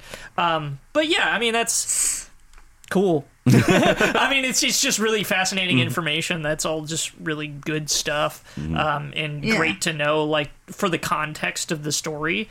Um, but let's let's start talking about some themes that are like present throughout every version. Um, and I think like one of the kind of like the thing that you initially like I think the most like surface level theme that you see through all of them is like the dangers of technology or like our reliance on technology and that sort of thing and like how we like view like television and video and all that sort of stuff so i, I would say one of the themes throughout all versions of the story is an aversion to or maybe the lessons of the dangers of technology and our reliance on it. In some versions, this seems more forced than others, especially in the American adaptation. Uh, I would say that's like the most like they beat you over the head with it. Honestly, like I would say because that whole scene where she's like looking into other people's windows and like. Oh, they're just Yeah. watching TV. I that's one of the things about the American version that I don't like. I think it's like it's too like too like supposed to be like like we live in a society. yeah, you know. Uh, Oh fuck! uh, like honestly, it, it is like if you look at it from that point of view, like how much it's like, oh, TV's bad. honestly, the biggest thing that I got was, I guess, with technology, it's easier to transmit ideas. And like what I kept thinking that the ring was to me, like the videotape itself just feels like one of those chain letters or like Twitter posts. It's like repost this within five minutes to 50 different people or you're Yeah. going to die. Or the old emails that you got that was like send this to at least 10 different people or you're going to die. Right. This is an early version of that essentially. And I mean, they've had those for ever since the internet was invented. Yes. And it's just mm. it's just an actual physical medium of it, like actually giving a tape to someone watching it, which I mean, in the days of VHS, you Made know, more that's what you would is what you did. You Yeah. like I I taped this really cool thing or I taped the game here, you know, take this. Yes. And so there was a lot of trading of VHSs going on. Yes. So it totally makes sense to me. I miss tape swaps. Yeah, I I guess know, they right? exist now Um, again, but yeah. and and just home recording in general. Mm-hmm. Just how many blank VHS tapes do you see at like thrift stores, and you're like, "Ooh, is that going to be cursed? Yeah, Yeah. right. Is that going to be Mhm. like someone's homemade porn, or is it going to be like Yeah. Granny's funeral? And, no and- one and I mean, knows. part of that is because of this whole franchise. Is that kind of implants that idea into you, like, like, oh, I'm watching somebody else's tape. I don't know what the fuck's on it. I also wonder if maybe, just maybe, the author of the book went to a thrift store one day, picked up the wrong VHS, put took it home, and yet somebody else's homemade porn. He's like, "This is cursed as fuck. I hate this. I never wanted to see Uh, this uh, man dry dogging on top of a plush lizard while three different people watched and poured Coca Cola into the nostrils of a under the, a woman that's There hanging upside down. Stop. while- that, I, first of all, you just made a brand new sentence, and I fucking hate it. Second of all, what the fuck's wrong with you? That would be a um, cursed The videotape. best, the best modern example I can tell, like I can give y'all of like the dangers of having to do of like blank VHS tapes is a is literally Red Letter Media's blank VHS tape series at the moment, where they watch all these blank VHS tapes and it's like oh like they make a Jenga tower of them and whoever loses is the winner. Whoever loses is the winner. So their pile of tapes that they've picked out of this Jenga like Jenga like tower of VHS tapes, and they're all blank, so you don't know what they are. Like they're the winner because they have to make people watch all these horrible tapes. Oh Gross. god. And like there have there have been some very interesting choices. One of them is like BDSM exercise Oh. or something like that. Great. I wasn't too far off. fantastic, uh, fantastic story. That's not really that great that I have. Uh, I a couple years ago I bought an RCA uh, video camcorder that does, that records to full size VHS tapes that also makes it a v, VCR uh, player at Goodwill for five dollars. It already had a tape in it, blank tape in it. And it's literally just a video of a guy's dog, and it's fantastic. but I did have to tape over it. But yeah, and we and but all of us at that time, you know, thought it was like, oh, what, what could this Yeah, be? we were like, oh, literally- there could be some fucking creepy shit on here, man. and it's just like him testing the camcorder, Yeah. and that's it. yeah. And um, like I said, to, so to a certain degree, we've lost that due to the fact that easily recordable media is gone. Like you can make DVDs, but it's fucking hard. There's E- e- even now, it's hard, like it's still hard to find like blank DVDs. And Yeah. no. I think this is totally still a thing because memes exist. No, that's what- no, that's where I was going that's with the this. Thing. is You share memes. Exactly. That's where I was going same- with Yeah. this. Is it like memes are the new VHS. actually hard media is, is hard to like reproduce Hard at this point. yes, yeah, I agree. Uh, The only thing I, I I could see someone having like a cursed flash drive. You know what I mean? Although hard media could just be another name for porn, and that's easy to share. but uh, Yeah. like maybe a cursed flash drive or cursed SD card kind of could be like a thing. I would burn But- that so quick. I'd be like, "Don't give that shit to me!" I'd slap it out of their hands. Cursed disk. But yeah, but but now definitely things are spread faster on the internet and it does make you think and I feel like a lot of copy pastas and a lot of that type of internet culture of like the no sleep reddit the uh, stuff like that where Yeah. it's stuff purported to be true but it's really kind of either like an augmented reality game or just like just completely false but Yeah. meant to be just very unsettling all that stuff kind of definitely has a rise from the popularity of the ring and everything like that and i never Yeah. really i never really got an aversion to technology vibe from the ring specifically. I guess I could see what you mean with her watching, like, oh, everyone's just watching TV. But I mean, ever since TV's been invented, there's been like cr- people critical of TV. Yeah. and it's just like, yeah, Yeah. we know TV rots our brains. We're still gonna watch it. Fuck you, Saturday morning cartoon. But you see what I'm saying? Like, it, it kind of has sort of a high horse vibe about it, like Yeah. uh, about TV, and I'm just like, stop. You're not making any statement here. But it's also could just be that thing that they're just trying to focus on TVs because you realize how many TVs there are in the world and how True. this thing can just spread really easily because of maybe it's trying to do that instead of say something about technology because it doesn't say anything overtly. Yeah, You it's, know? it's not like Terminator or anything Right. like that. It's definitely. Yeah. It's. I think Yeah. it might just be saying. I could just be being really cynical. No, I think no, I think there is that aspect to it too, but I think it really is focusing. She's looking and seeing how many TVs there are, and how yeah, how easily it would be to spread this, and how easily people could die from something like this. And I think you could tie it back to maybe misinformation. That's probably the easiest thing that I could tie it back to. If we re- if we really wanted to give it kind of a meaning, like transferring media around that that's incorrect and false is dangerous. It's really dangerous, can lead to people dying, and we're seeing a lot of that right now. So Yeah. technology does have really scary aspects to it. That's true. Uh, I also want to share something that I saw on Reddit uh, earlier today that I felt like was something I would see in the beginning of the next Terminator film if it were localized in Denton. Uh, How many Terminator films are they going to make? Though. UNT is the first university in the country to offer a master's in artificial intelligence. Oh fuck. so Oh, you no. know what's about to happen. Why? Just Why, down this why UNT though? because they're trying to be a, a tier one research university. They're trying to compete with A and M, UT, Texas Tech, all the big tier one state schools. How is it not like MIT? That well, that's what I'm saying. I think I, I have no idea what the UNT's program is like, and I'm not going to sit here and talk bad about it because UNT has a lot of really good, dedicated professors.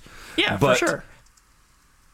They're just trying too hard, I feel like, and they were just like, let's get on this as fast as we can. So I feel like a school that doesn't have enough funding to put into a proper master's program for artificial intelligence is totally gonna be the school that creates Skynet or like the fucking Basilisk or any other type of fucking artificial intelligence that dooms us all into some sort of macri- matrix embryo future. Great, I'm looking forward to it. Uh, this is the this is when we get the a like the AI sex bots that murder us because college nerds are horny fucks. yeah, well, you know, death by electronic snoo snoo is always preferable. uh, so, uh, any, anyway, uh, one of the things that you see, uh, another thing that you see in, in all versions uh, of the story is like the main antagonist. Whether it's Sadako or Park Eun-seo, who is the antagonist in the South Korean version, uh, or Samara, they all have psychic powers.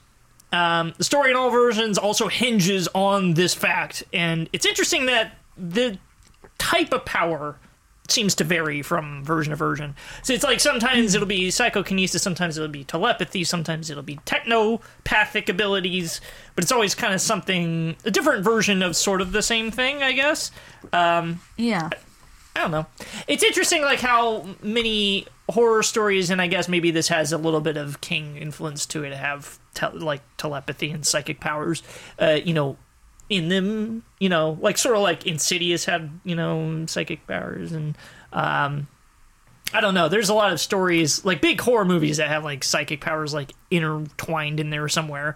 I feel We like love our psychic kids. True. I feel like a lot of it, uh, per, like we've talked about this before, is that a lot of uh, psychic abilities focus around coming of age women and just young men too. I mean, Yeah, honestly, whenever yeah. we've talked about yeah, poltergeists, yeah, yeah, just uh, yeah, young people coming of age is always when like psychic activity is, is greatest. You see that really well in Carrie. I feel like Sadako and Samara are that same no age group. You know and, what I mean? And Aidan and Riki, Yeah, and, Aidan and, Rikiya, and yeah. both of them as well. Yeah. So like all of them like fit that trope of being in a coming of age moment in their life and experiencing psychic stuff. And from what I understand, a lot of that comes from I mean, everyone feels like at some point or another they're tapped into something that's greater than just what what we're about on a day-to-day basis you know what i mean? Yeah. and some people rationalize it with religion some people rationalize it with paranormal activity some people rationalize it with aliens or whatever you want to rationalize it with but there is an over an overwhelming zeitgeist out there that that, that there's an energy force binding us and that mm. you know some people are more attuned to it than others. And I feel like, you know, when you're younger, that's when you, you notice it more because you haven't been like as beat down and spit out by the, the mill of the world. Does that make sense? Okay, You know what I mean? Yeah, like that's that, that's an interesting way to put it. after you've done a nine to five for enough of your life, then you're like, I don't care anymore. you lose about- all wonder. You're Yeah, disillusioned as fuck. yeah, the never-ending story has ended, and you know you no longer get to fly on, on giant weird. Atreyu. I don't remember what the thing's name was. but- Atreyu. oh yeah.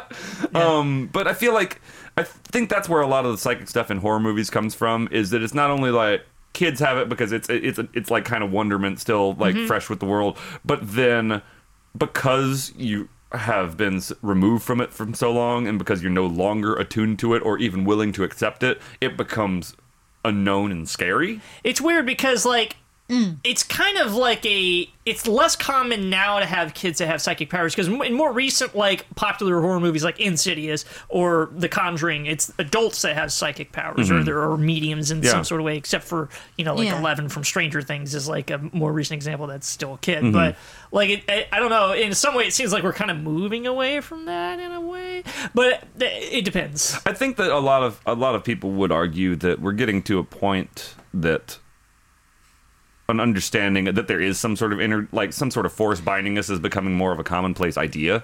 You know what I mean? Yeah. Be it religious or not, like I, th- I I think a lot of people, and this this might be personal projection on my part, but I feel like a lot of people are moving away from more organized religion and are moving just towards just overall spirituality.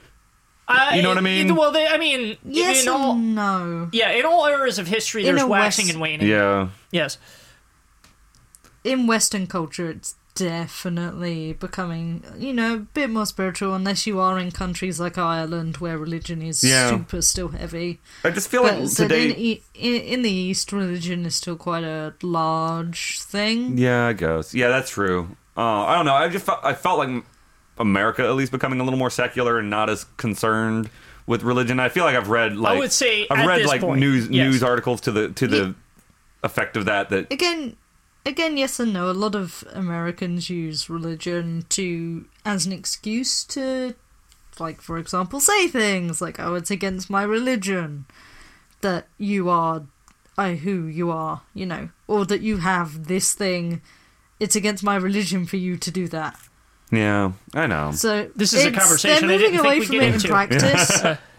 they're, they're using. They're moving away from it in practice, but in so like you know, as, as you would know, like the majority of Christian in inverted commas households in the states don't actually go to church. They just say they're Christian because that's what.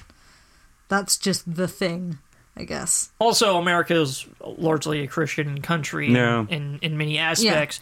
Uh, I don't know. I just felt like to me, I, I feel like there's a more openness now to just like the idea of spirituality as opposed to like a religious spirituality. And- and, I feel like that that's kind of what I was trying to focus on was more maybe not that I know religion's still very big a thing, but what I'm trying to say is I think a lot of people, especially especially you know the the educated people that like kind of that are writers in Hollywood and stuff like that are trying to like pr- pr- propose that maybe there is something out there that's like binding us a little bit more than just like old school ideas of it- religion and it maybe depends. I don't know. 'Cause I, there's- I, I really there's- don't know. There's some, you know, people in Hollywood that uh, uh, are Scientologists. So I, I mean, Yeah, true. you know, it depends. Yeah. Um, I, you know, in all eras of history, there was waxing and waning Mm. of spirituality and the strength of religion, or you know, something like that. It, it, it- it depends.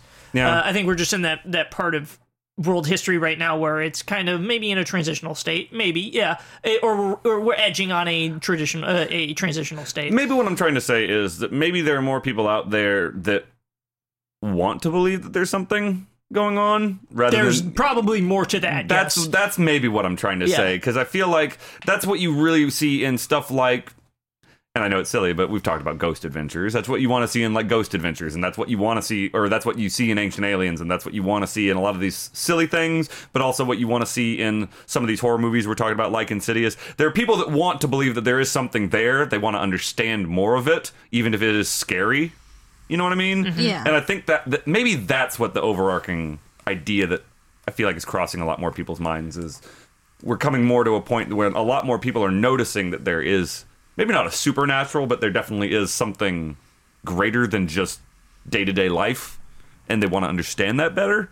And so maybe that's why children being the psychics aren't just the same trope anymore because everyone kind of is coming to that point Right. and noticing it and wanting Yes. to delve a little bit more into it and i know that sounds a little new agey and, and hippy dippy but you know I, I i don't know that's just something that i I, think I about i see a what you're talking about, though. I, I, I I- Also, there, there's just a thing of like where adult. It's that thing of like they want to seem cool, as it were. So like people want to be psychic because it's like the in thing. So I think that's why we're doing more adult things because then an adult can be like, oh, that you know I relate to that rather than a kid being psychic anymore because we're not kids. Maybe. the people who are watching these films aren't kids. Y- Well, yeah, And- and and basically, basically to play off of that is like, so when the when the kids are psychic, that's more of like it's it's more of like a representation of childhood. Do you know what I mean? Like, because things are more whimsical. Mm-hmm. so that things, it's kind of it's kind of like being psychic is like that kind of like point in childhood where everything is magical, you know, mm-hmm. because yeah. you, you you have mm. powers. Anybody could do this, you know, sort of thing. And I just hit the mic. Uh, but it, it, I- mm-hmm. it, it's sort of that thing where I, I, I get what you're saying, Chrissy, is that it's like mm. maybe now it's it's we're focusing less on the uh, the whimsical nature of mm. childhood and more of just like the whimsical nature of wanting to believe that there is something bigger, Yeah. like trying to tie the two things that Yeah. you you y'all are saying together. You know what I mm-hmm. mean? and um, I don't know. I think what I like about psychic depiction in this is specifically like we were talking about earlier, thoughtography and ninja and stuff. Like the actual Every time you say thoughtography, I think like begone thought. Uh, begone thought. Begone. Oh, damn it! So I just think of that. T H O U G H T Okay. Okay. Okay. Thank you. Not T H O T. Please, Okay. Uh, do not confuse the two. Thoughtography. It could be that could be premium snap Uh, Snapchat.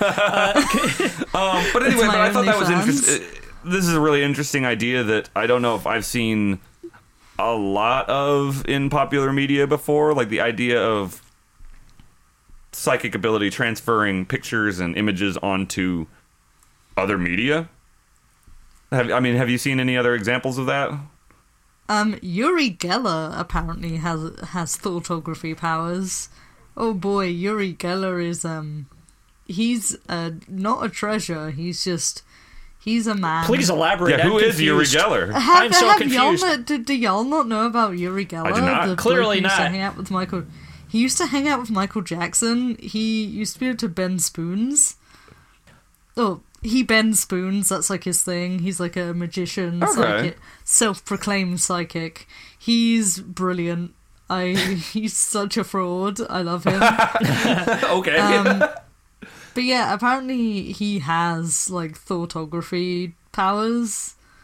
He would hold a, a camera up to his forehead, and apparently pictures would just appear out of nowhere. Uh, and, and which have in no way been prepared beforehand. yeah, that- that's Oh, interesting. never. Um, apparently he, I think my favorite, my favorite thing, the Guardian reported that Uri Geller wrote a pic, wrote a letter to Theresa May saying that he would telepathically prevent her from leading Britain out of the EU. Interesting. As much as I Geller's words were, as much as I admire you, I will stop you from telepathically doing this, and believe me, I am capable of executing it. okay. Right? Okay. Look how so well that what- worked. Jesus. Uri Anyway. Geller, it's Uri Geller's fault that Brexit didn't happen. that Brexit happened. Oh my god. Uh, We fantastic. found the blame. Yeah, uh, yeah, good. Now we know. now we know who it was, and we can move on with our lives. Uh, family plays a varying role in different versions of the story. Um, I would say that it is most prominent in the Japanese and American adaptations, and even the differences between those two versions is interesting to analyze. Uh, some of the differences are perhaps cultural, uh, but even then, both have a lot of similarities. So, the biggest thing, obviously, that the Japanese version introduced was the mother mm-hmm. protagonist and the mm-hmm. father who is semi estranged, as we said before. And that's kind of a really interesting dynamic because as we see um, the the parallels with Sadako slash Samara's story kind of ties it all together mm-hmm. and makes it a little bit more co- coherent. Not to you know shit on the book, but it kind of ties it together better mm. in that vein than the book does. I would say. thematically definitely Yes. and, and i think def the the interpersonal scenes become a lot more interesting i think Yes. if you just don't have two guys like i like the way i i read the book in my head just from your synopsis is it's like it's two guys sol- solving a mystery Yes. you know what i mean and that's in- Now- that's interesting And and one of the things that I left out of the plot, and it, it, it was kind of minor to the plot, but it is important for this this theme that we're talking about, is Asakawa actually has a wife and daughter who see the movie, who see the video, Oh, and he has to make them make a copy gotcha at the end. okay so it's similar Yeah, yeah, yeah. It's it's a similar thing to the to the ending of, mm-hmm. of both adaptations, but it's not as big of a plot point because there isn't like that kind of interpersonal drama. Yeah, there, you still because it is just two guys trying to figure it out. Mm-hmm, you know? and I see. I think mm-hmm. that the story benefits from having a, a little bit of family dynamic thrown in because I really like. I like in the Japanese version. I like the idea of Ryuji being a little bit estranged, and then they have to work it out, and they're definitely at odds with each other all the time. Most definitely. I like that in the American one too. I just don't like Noah. True. And That's the end of the sentence. yes, yeah, fair enough. That's and I agree totally. Noah is a very unlikable character, Yeah. and Aidan's a little unlikable too. But it's it's just because he's the way he's played is very unsettling. He's just a bit of an annoying shit. Um, it's that I mean.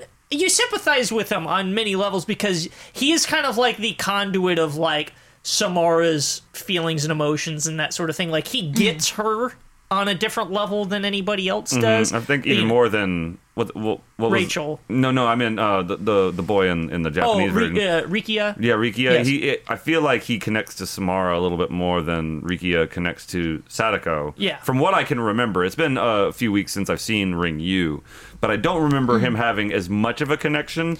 Like I, I, I really, It's not as overt. yeah, I really do like the Yeah. scene at the end when he's like, "Well, you weren't supposed to help her." You were just supposed to help her tell her story. She didn't Yeah. want help. What the fuck were you doing? Yeah. like I like that scene a lot in the American version Yeah. because he's like, "Wait, fuck you do that for?" Yeah. because Yeah. he knows it's like that's not what she wanted, and so He's like, I can't believe I haven't been crystal fucking clear with you with all of these v- really vague, Yeah. cryptic things that I've been telling you. Um, but definitely the role of family in in the two movies ups the ante for viewers. Definitely Yes. would make you care a lot more about the story and about hmm. the the severity of the consequences. And then I think, and again, it, it informs the plight of Samara more in the American version than the plight of Sadako is informed by family because uh, that it was kind of a weird situation with her mother being involved with the guy that kills her. It's a But little more isn't her father? yeah, but isn't her father? It's Yeah. a little more muddled. Definitely, the ring, the American version, does take a different approach to it, it with ties the it all mother. together better. Yeah, and I it's think. like the background of the mother. It, it's very strange in the American version. She's like a really well-known horse breeder. Yes. that uh, is doing really good, but cannot conceive children. She goes through how many miscarriages? Like six or seven mis? No, not even six or seven. So, Yeah. a smaller number, I think. But regardless, like a lot of miscarriages. She leaves, comes back with a daughter. somehow. They don't know how. It's left mysterious why she got her. But then you get the sense that it, it, she was kind of gotten illegitimately because there's a throwaway line that it's like, oh, her mother died in childbirth, and now here she is. Yeah. So you get the sense that like the mother did something unsavory to get Samara, and that's why Samara's like mentally attacking her. It might be. I think more so it's that the that the mother had powers and that it's like the whole that whole story like behind and maybe this is in the sequels and I don't even know. Uh, but like the whole the whole thing with her mother is so ambiguous that it's hard to tell what exactly happened there, but it may be that her mother had powers and she was just like it was so weird. The circumstances were really weird. Yeah, I don't know. Some with with um Samara, she's actually adopted. So it's like, oh, that's why the mother doesn't really like her that much. Well, yeah, we know she's adopted, but we're, Hmm. we, she was still gotten as a baby, right? Wasn't she? It's it, it's not clear. It's not clear. That I think that It's not clear if she was gonna. from what I she remember- was like a little, a little bit of an older kid, or From what I remember, that the, her explanation, they do say that she's adopted, and all that they say is the mother di- died in childbirth. That doesn't mean Yeah. that she didn't die in childbirth along, l- uh, like you know, seven No, years ago. fair. You know what I mean? That's fair, It doesn't mean it was immediately recently. But for whatever reason, Samara has this resentment against her, and causes all her horses to commit suicide, and puts all these visions in hmm. her head eventually causes her to commit suicide after killing Samara. So there's this very, and then the father can't stand her poisoning his wife essentially, and like I can't, I. The family aspect from Samara's point of view is really, really interesting, and I, I, I don't know. It's it's kind of hard for me to to talk about it well because a lot of it is left ambiguous, and I like that.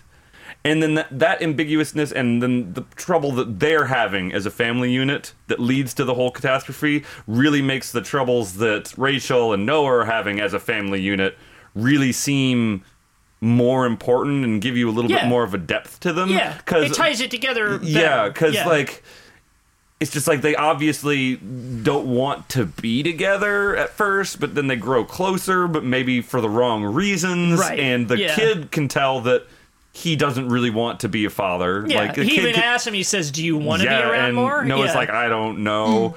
And so they have a very dysfunctional family with a psychic kid, Oh, yeah. but they're handling it in a way that doesn't cause the kid to want to murder people. and, Yeah. and I mean, what would it? but it's also legitimately their kid. yeah, you know? I, I- it's very strange. It's a very strange movie, and the aspect of family in it is, like I said, kind of for me hard to quantify. I don't know exactly how I would how I would quantify the meaning behind it. Or I would say that it more the American version is the most strategic at paralleling the 2 mm-hmm, you know, true. like having the hmm. story of Sadako and the story of Aidan be kind of related mm-hmm. to each other in a in a like a more coherent way than maybe the Japanese one did. Uh, and I think that's probably the best thing that the American one does. Is Yeah, it's like even though the story's more convoluted and like the whole background's more convoluted, the way they tie the two together is really good because it's kind of a slow trickling of events that happen that tie everything together. Um, that I think is really good, Mm-hmm. um, and it does make it more compelling because when you it, it makes you have more sympathy for Samara in the end. You know what I mean? Even mm-hmm. though it's kind of like she's kind of a malicious ghost, it's still you still have more mm. sympathy because you see Aidan's kind of story alongside mm-hmm. Samara's at the same time, and they just kind of tie together really well. And it, mm. you know, they're all it's everything's connected. Yeah, Sadako, mm-hmm. you don't have as much. I- I, I guess uh, toward the end you do have some um, feeling for Sadako, but not but not quite as much because The bucket, the bucket scene really kind of like cuts the uh, The bucket cuts, scene What, fucks it up. what I was going to say is you, you cuts the tension a little. you are a little bit more interested in her as a villain for the sake of being a villain. Because yeah, fuck her, fuck that guy that fucking thwacked her into the well. like fuck that guy. I'm Like gonna insert like a GoldenEye like thwack sound right there. like you almost you kind of want her do. you kind of want her to prevail a little bit like in the japanese one because it's like yeah she kind of got fucked over that sucked ass you know what i mean like it sucks for sucks for um for um the people that have to watch the tape Yeah. but you're just like yeah she got kind of screwed Yeah. like this sucks in the american one though you don't feel that you feel like that she was you feel a lot more for her as a person rather than like a good villain you know what I mean? Yeah. Mm. She's a good villain in Ringu. In in uh, in Ring, it's she's more of a tragic character that you're just like, fuck, that Yeah. sucked ass. Why are you killing people for it though? Yeah. Because the whole scene in the well is a lot more touching to like in the American one. Mm-hmm. Yes. It's like a lot more like like m- man, I feel really sorry Yeah, for exactly. you. Like I feel really bad. And I feel like I de- I definitely think that you would for the books, you're definitely going to have a lot more of sympathy for her as a main character. Actually, I feel like the book probably, Probably ties the the two most- together. yeah. Probably ties the two mm. together really well. Yeah. Because you're both like, yeah, fuck all of them, kill every single one of them, but also like, what happened to you sucked. Yeah. They, Um, they, they deserved it. Yeah. yeah, it's weird. The In- book, if you think book. if you think about it, is a little misanthropic in, in that sort of way. Mm-hmm. Yeah. uh, yeah. But that's yeah. I I definitely feel like maybe the most sympathy is for the book version of Mm-hmm. the Sadako. most sympathy, but also she's the most complicated because again, her method, her her reasons for wanting to kill are most justified. So Yeah. like, Yeah. there's a lot more to reconcile and unpack when you're reading the book with than with either of these. Where again, it's yep. Sadako killing people makes sense in the movie, Yeah. and then in the American one, like, oh shit, yeah, Samara, that was a shitty thing to Yeah, have done sucks. to her. Yeah, yeah. So I don't know. It's it's interesting that all three kind of give you a different feeling of her as a person, and also all three of them give you a different feeling of the role of family and kind of how that informs the sympathy towards her. You know, So th- hmm. this, the American version of the Ring was huge. I mean that was that was like a I wouldn't say exactly a cultural ph- phenomenon. Definitely not on like the level of like Blair Witch, but it definitely was like really popular. I would almost say it was just as bad. It was such just as Maybe, big as Blair yeah. Witch. I, it, it's possible. Like I don't know. They- They're not really comparable in the same They're not, sense. yeah, uh, but- but the the ring was really influential. It has like a legacy to it. Even you know there's sequels obviously to the American version specifically. Mm. Um, there's the it sp- spawned that whole like series of like adaptions like american adaptions of like uh asian films like the grudge Hmm. and uh because that was you know that was Ju-on and then um you had what was it um Dark Water. dark water yes Yeah. dark water fantastic movie the original by the way Mm-hmm. So like- good Did Premonition ever get a American remake? I can't remember. I Premonition believe it did. did, yes. it? I never saw. it. I Um, saw Premonition, the, the original Japanese was ah, Premonition. what was another one i think mirrors was Yeah, was mirrors. yeah. was it one missed call was one missed call originally Yeah, well, oh, one missed call, that American remake. yeah but basically Oh, I have. Um, that film makes me so angry. it's oh, it's oh, mm, it's so bad. I think the big. I Um, think the big three. Shutter was one as well. oh yeah, that's right. Yeah, I forgot they about that right one. Yeah, yeah, yeah. shutter oh i liked shutter actually I think the big three that I remember most are Dark Water, Grudge, and The Ring. you know what I mean? That's Those are the big three. Those are I- the big ones. Uh, but it wasn't just like Asian. Like it was also like Let the Right One In that had an, an American Yeah. version.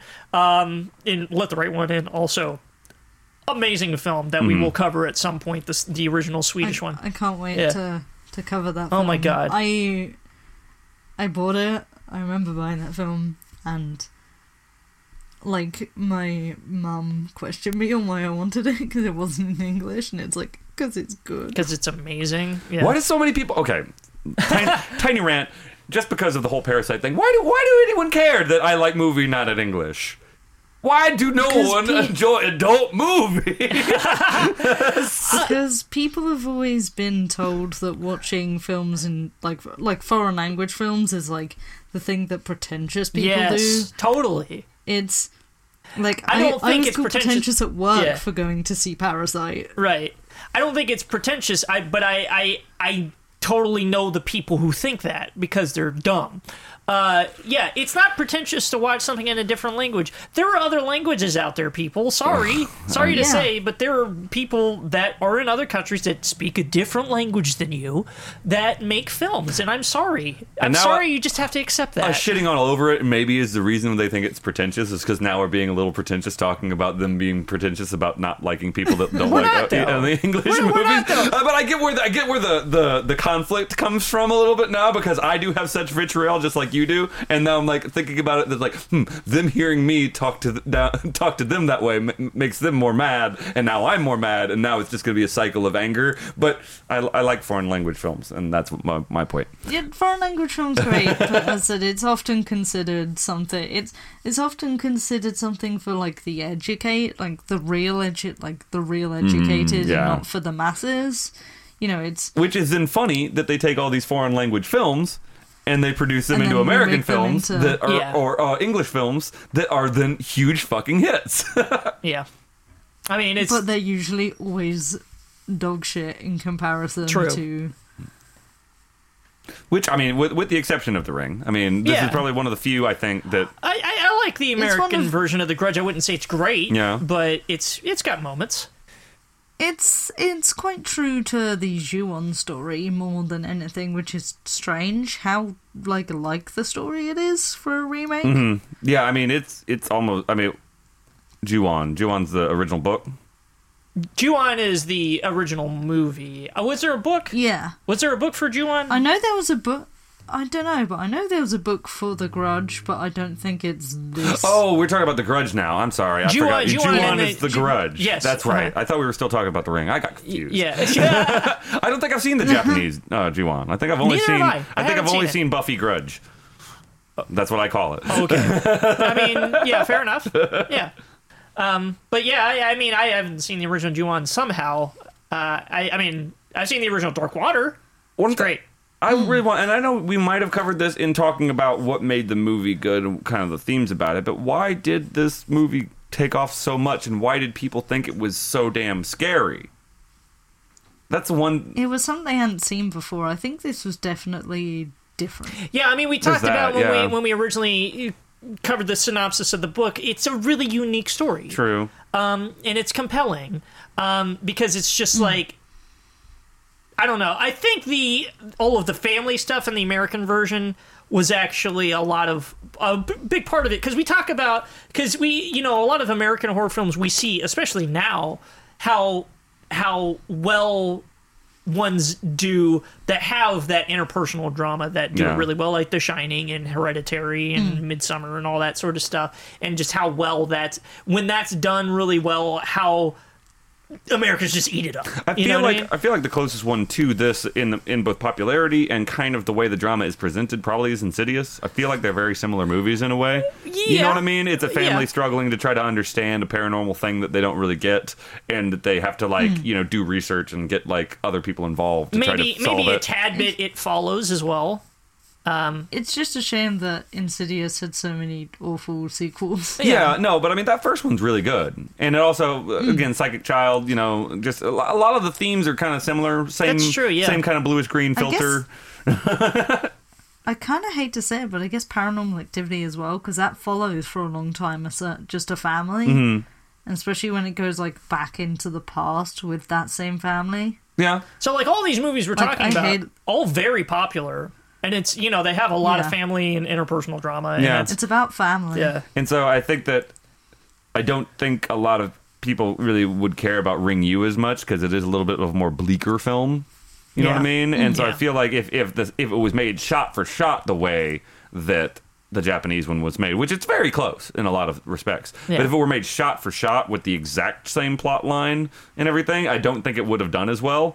Uh, even if some of the scares were a little bit better, you know what I mean? Because it's not really the scares that really put the ring into the public spotlight. And definitely, if we're just talking about the book, the book is the most bleak version. The Yeah, most, exactly. Mm-hmm. the most gritty, most bleak. Like, like I said, kind of misanthropic in a way. The, yeah. the the book was, but yeah. So I think kind of like it softens the edges as it gets adapted every time. You Really, know, it so does, yeah. so like and and and yeah, just when it finally gets to the American version, and like I said, this is why I like the American version so much. Is just like how polished it seems at the end Mm-hmm. Yeah, that's true. um, and just how how much it seems like it's a complete story that has everything tied together Mm-hmm. well.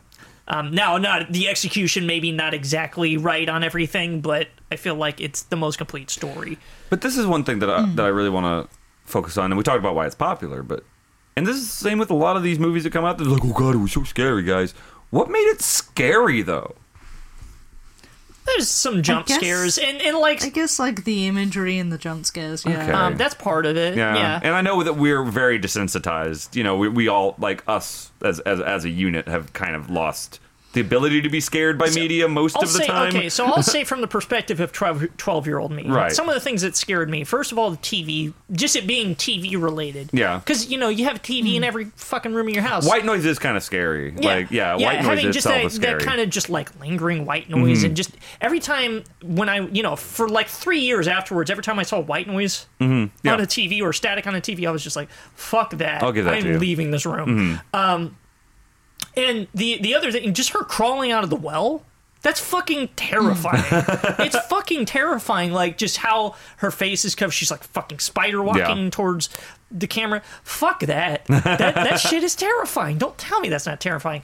Um, and then just like when their faces get all contorted. Yeah, that part's pretty cool, and and, and I like that it never hangs on that too much. It doesn't ever let you get like actually, di- like I d- guess digest their entire face after And, you know, it we're gonna segue this right into favorite moments, by the way, because I, I feel like we're kind of getting towards that. Yeah, true. Um, but what I was like, what I was saying is, they never let you hang on like the face of Noah or uh, the girl from the beginning. They don't really let you sit and like examine the Right. effect of that, Yeah. and the fact that it's very quick makes it scarier because then you're not sitting there like, well, I know how they did that effect. I mean, that was done with like putty and like blah blah blah. it's just like you don't know Yeah, how like it was if- done. Right. and it's probably If they'd lingered on it, then it would lose effect. Yeah, I Right. agree. It's It's Yeah. like when, like in horror movies, when they linger on a shot too long, and it's like, oh, this isn't scary. Mm-hmm. right. But when it's quick and a quick cut, it's like, oh, that was spooky. Unless it's the thing because it did it so well. Yeah. Yeah, because they just lingered There on those. are exceptions to the rule. Yeah. Yeah. obviously. They just lingered on that shit forever. uh, and they're like, fuck, that looks pretty good. That looks good job, Rob, Rob Bottin. um, but Yeah. the uh, fuck the so let's let's talk about favorite moments because I I'll go first. I think one of also one of the things I did want to mention real quick is the subliminal imaging in in Oh, in the in the American one. That, I mean, that takes a lot from The Exorcist, and The Exorcist was hugely huge, hugely popular.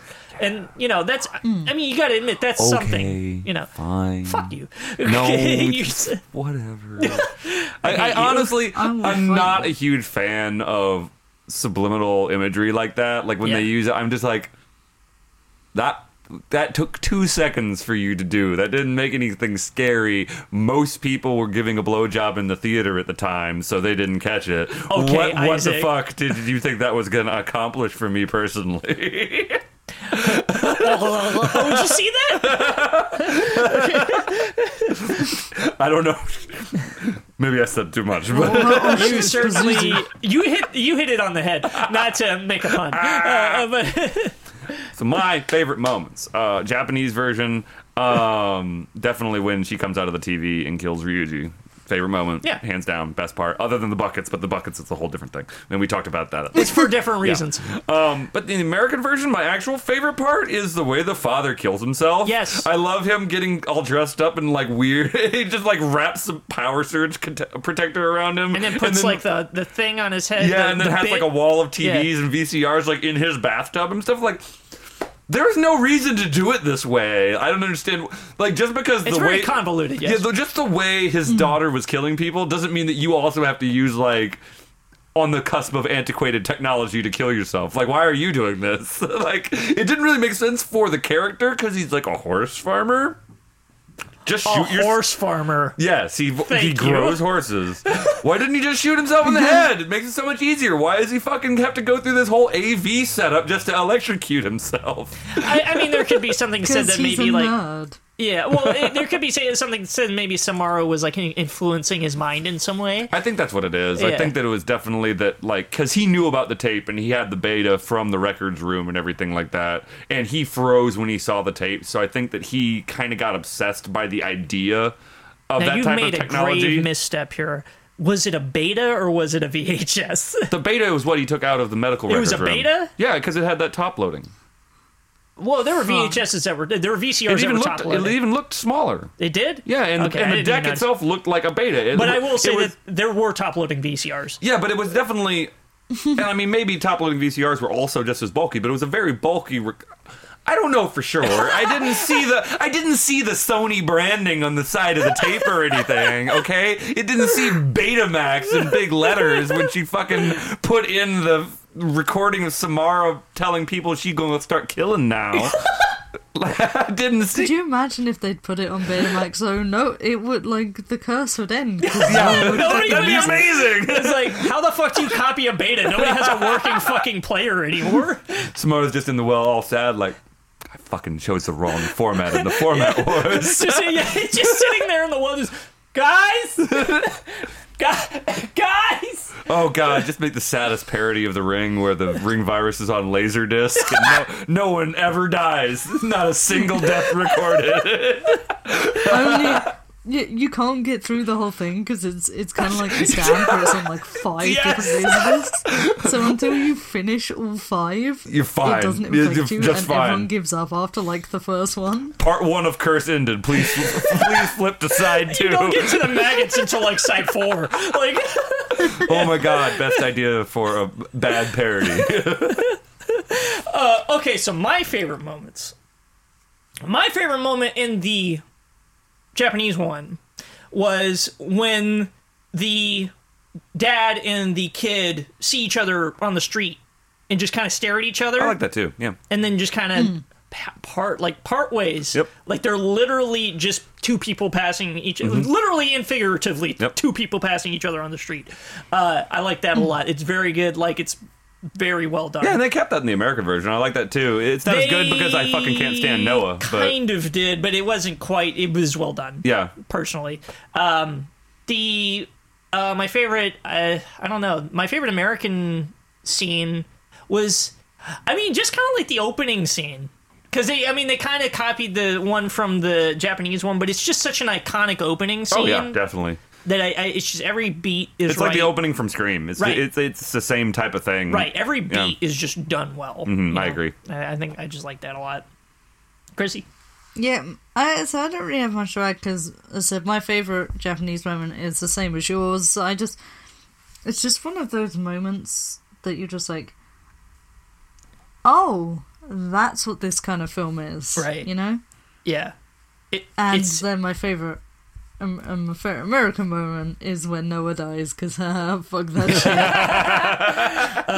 shit. yeah, that, but fuck that bitch. But that, that scene, yeah, is just really good in the Japanese one because it's like it's like oh okay, so this has a little bit more depth. It adds yeah, it adds the drama. It adds Right. like a familial drama Mm-hmm. yeah. that is in a lot of Japanese and just general Asian movies, which I like. Mm-hmm. yes, yeah. So, final thoughts. We're finally finished. This episode over two hours long now. That, by ma- the way, that makes sense. yeah, but it is like kind of a definitive episode. I mean, I feel like it's not though. Don't even label it one because now I want to watch the sequels. Well, I it's a definitive episode in like the. I, yeah, I guess Yeah. it's not really definitive. It's like a definitive part one. yeah, I feel like we need to watch the sequels now and figure and kind of look into Spiral. Look into what's the last book? I don't. Loop. Loop. Loop, Yeah, it's that's look right. into Spiral and Loop. Yeah. Kind of get a bigger grounding because this is definitely. I mean, it takes.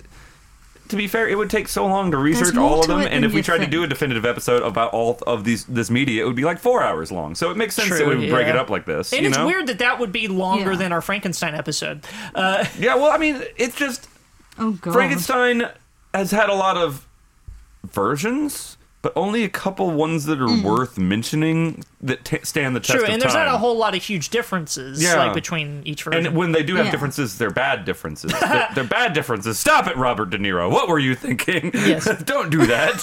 don't don't look like that. Don't be like that. Don't let that doctor with that fucking pudgy ass belly, the the spray tan ass six pack, tell you what to do. Thank you for that coherent sentence.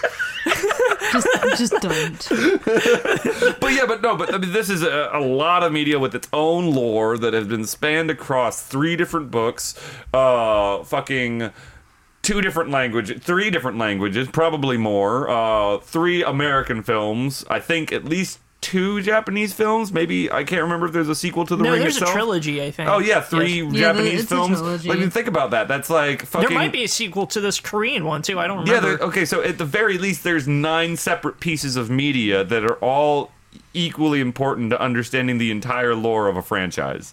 Yeah, that's true. That's like if we tried to do all of Nightmare on Elm Street or all of Friday the 13th in one episode. oh yeah, that's fair. You know what I mean? Yeah. God, could you have imagined if we did Man. all those nightmares we would be in one episode? screaming at each other like like because we would be so tired of hearing no. each other talk. So it makes sense that we would break it into like, you know, a part one. And now I, mm. talking about it and going over a lot of the big finer points of the, arguably the most popular ones.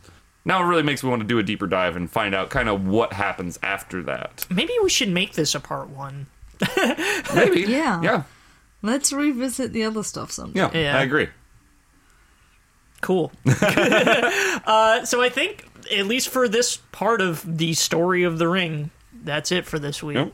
And we'll see Yeah. what happens in later later episodes if we, we end up covering it later because we probably will get I think, deeper I into think this that would later. be a good idea. Yeah. So, uh, thanks for listening. Yeah, thanks, guys. Thanks for let, letting us talk two hours about this, over two hours about this. Uh, Yeah. yeah, it's uh, Woo. this was a good episode actually. Mm, yeah. This we did, we did we actually Yeah. did our research this time, and I can't believe it. we uh, we did things again. Hell yeah! Um, schedules weren't stupid. No, they're no, they've been stupid. Yeah, they've been stupid, Yeah, but no, don't say that. Oh no, no, they've been stupid. I've been up since. we just actually made time somehow. yeah, well, it's because I've been up since 8 p.m. yesterday. No, God. Uh, Lol. Yeah, All right, well, we'll see y'all later, everybody. we love you. Bye. See y'all later. Bye.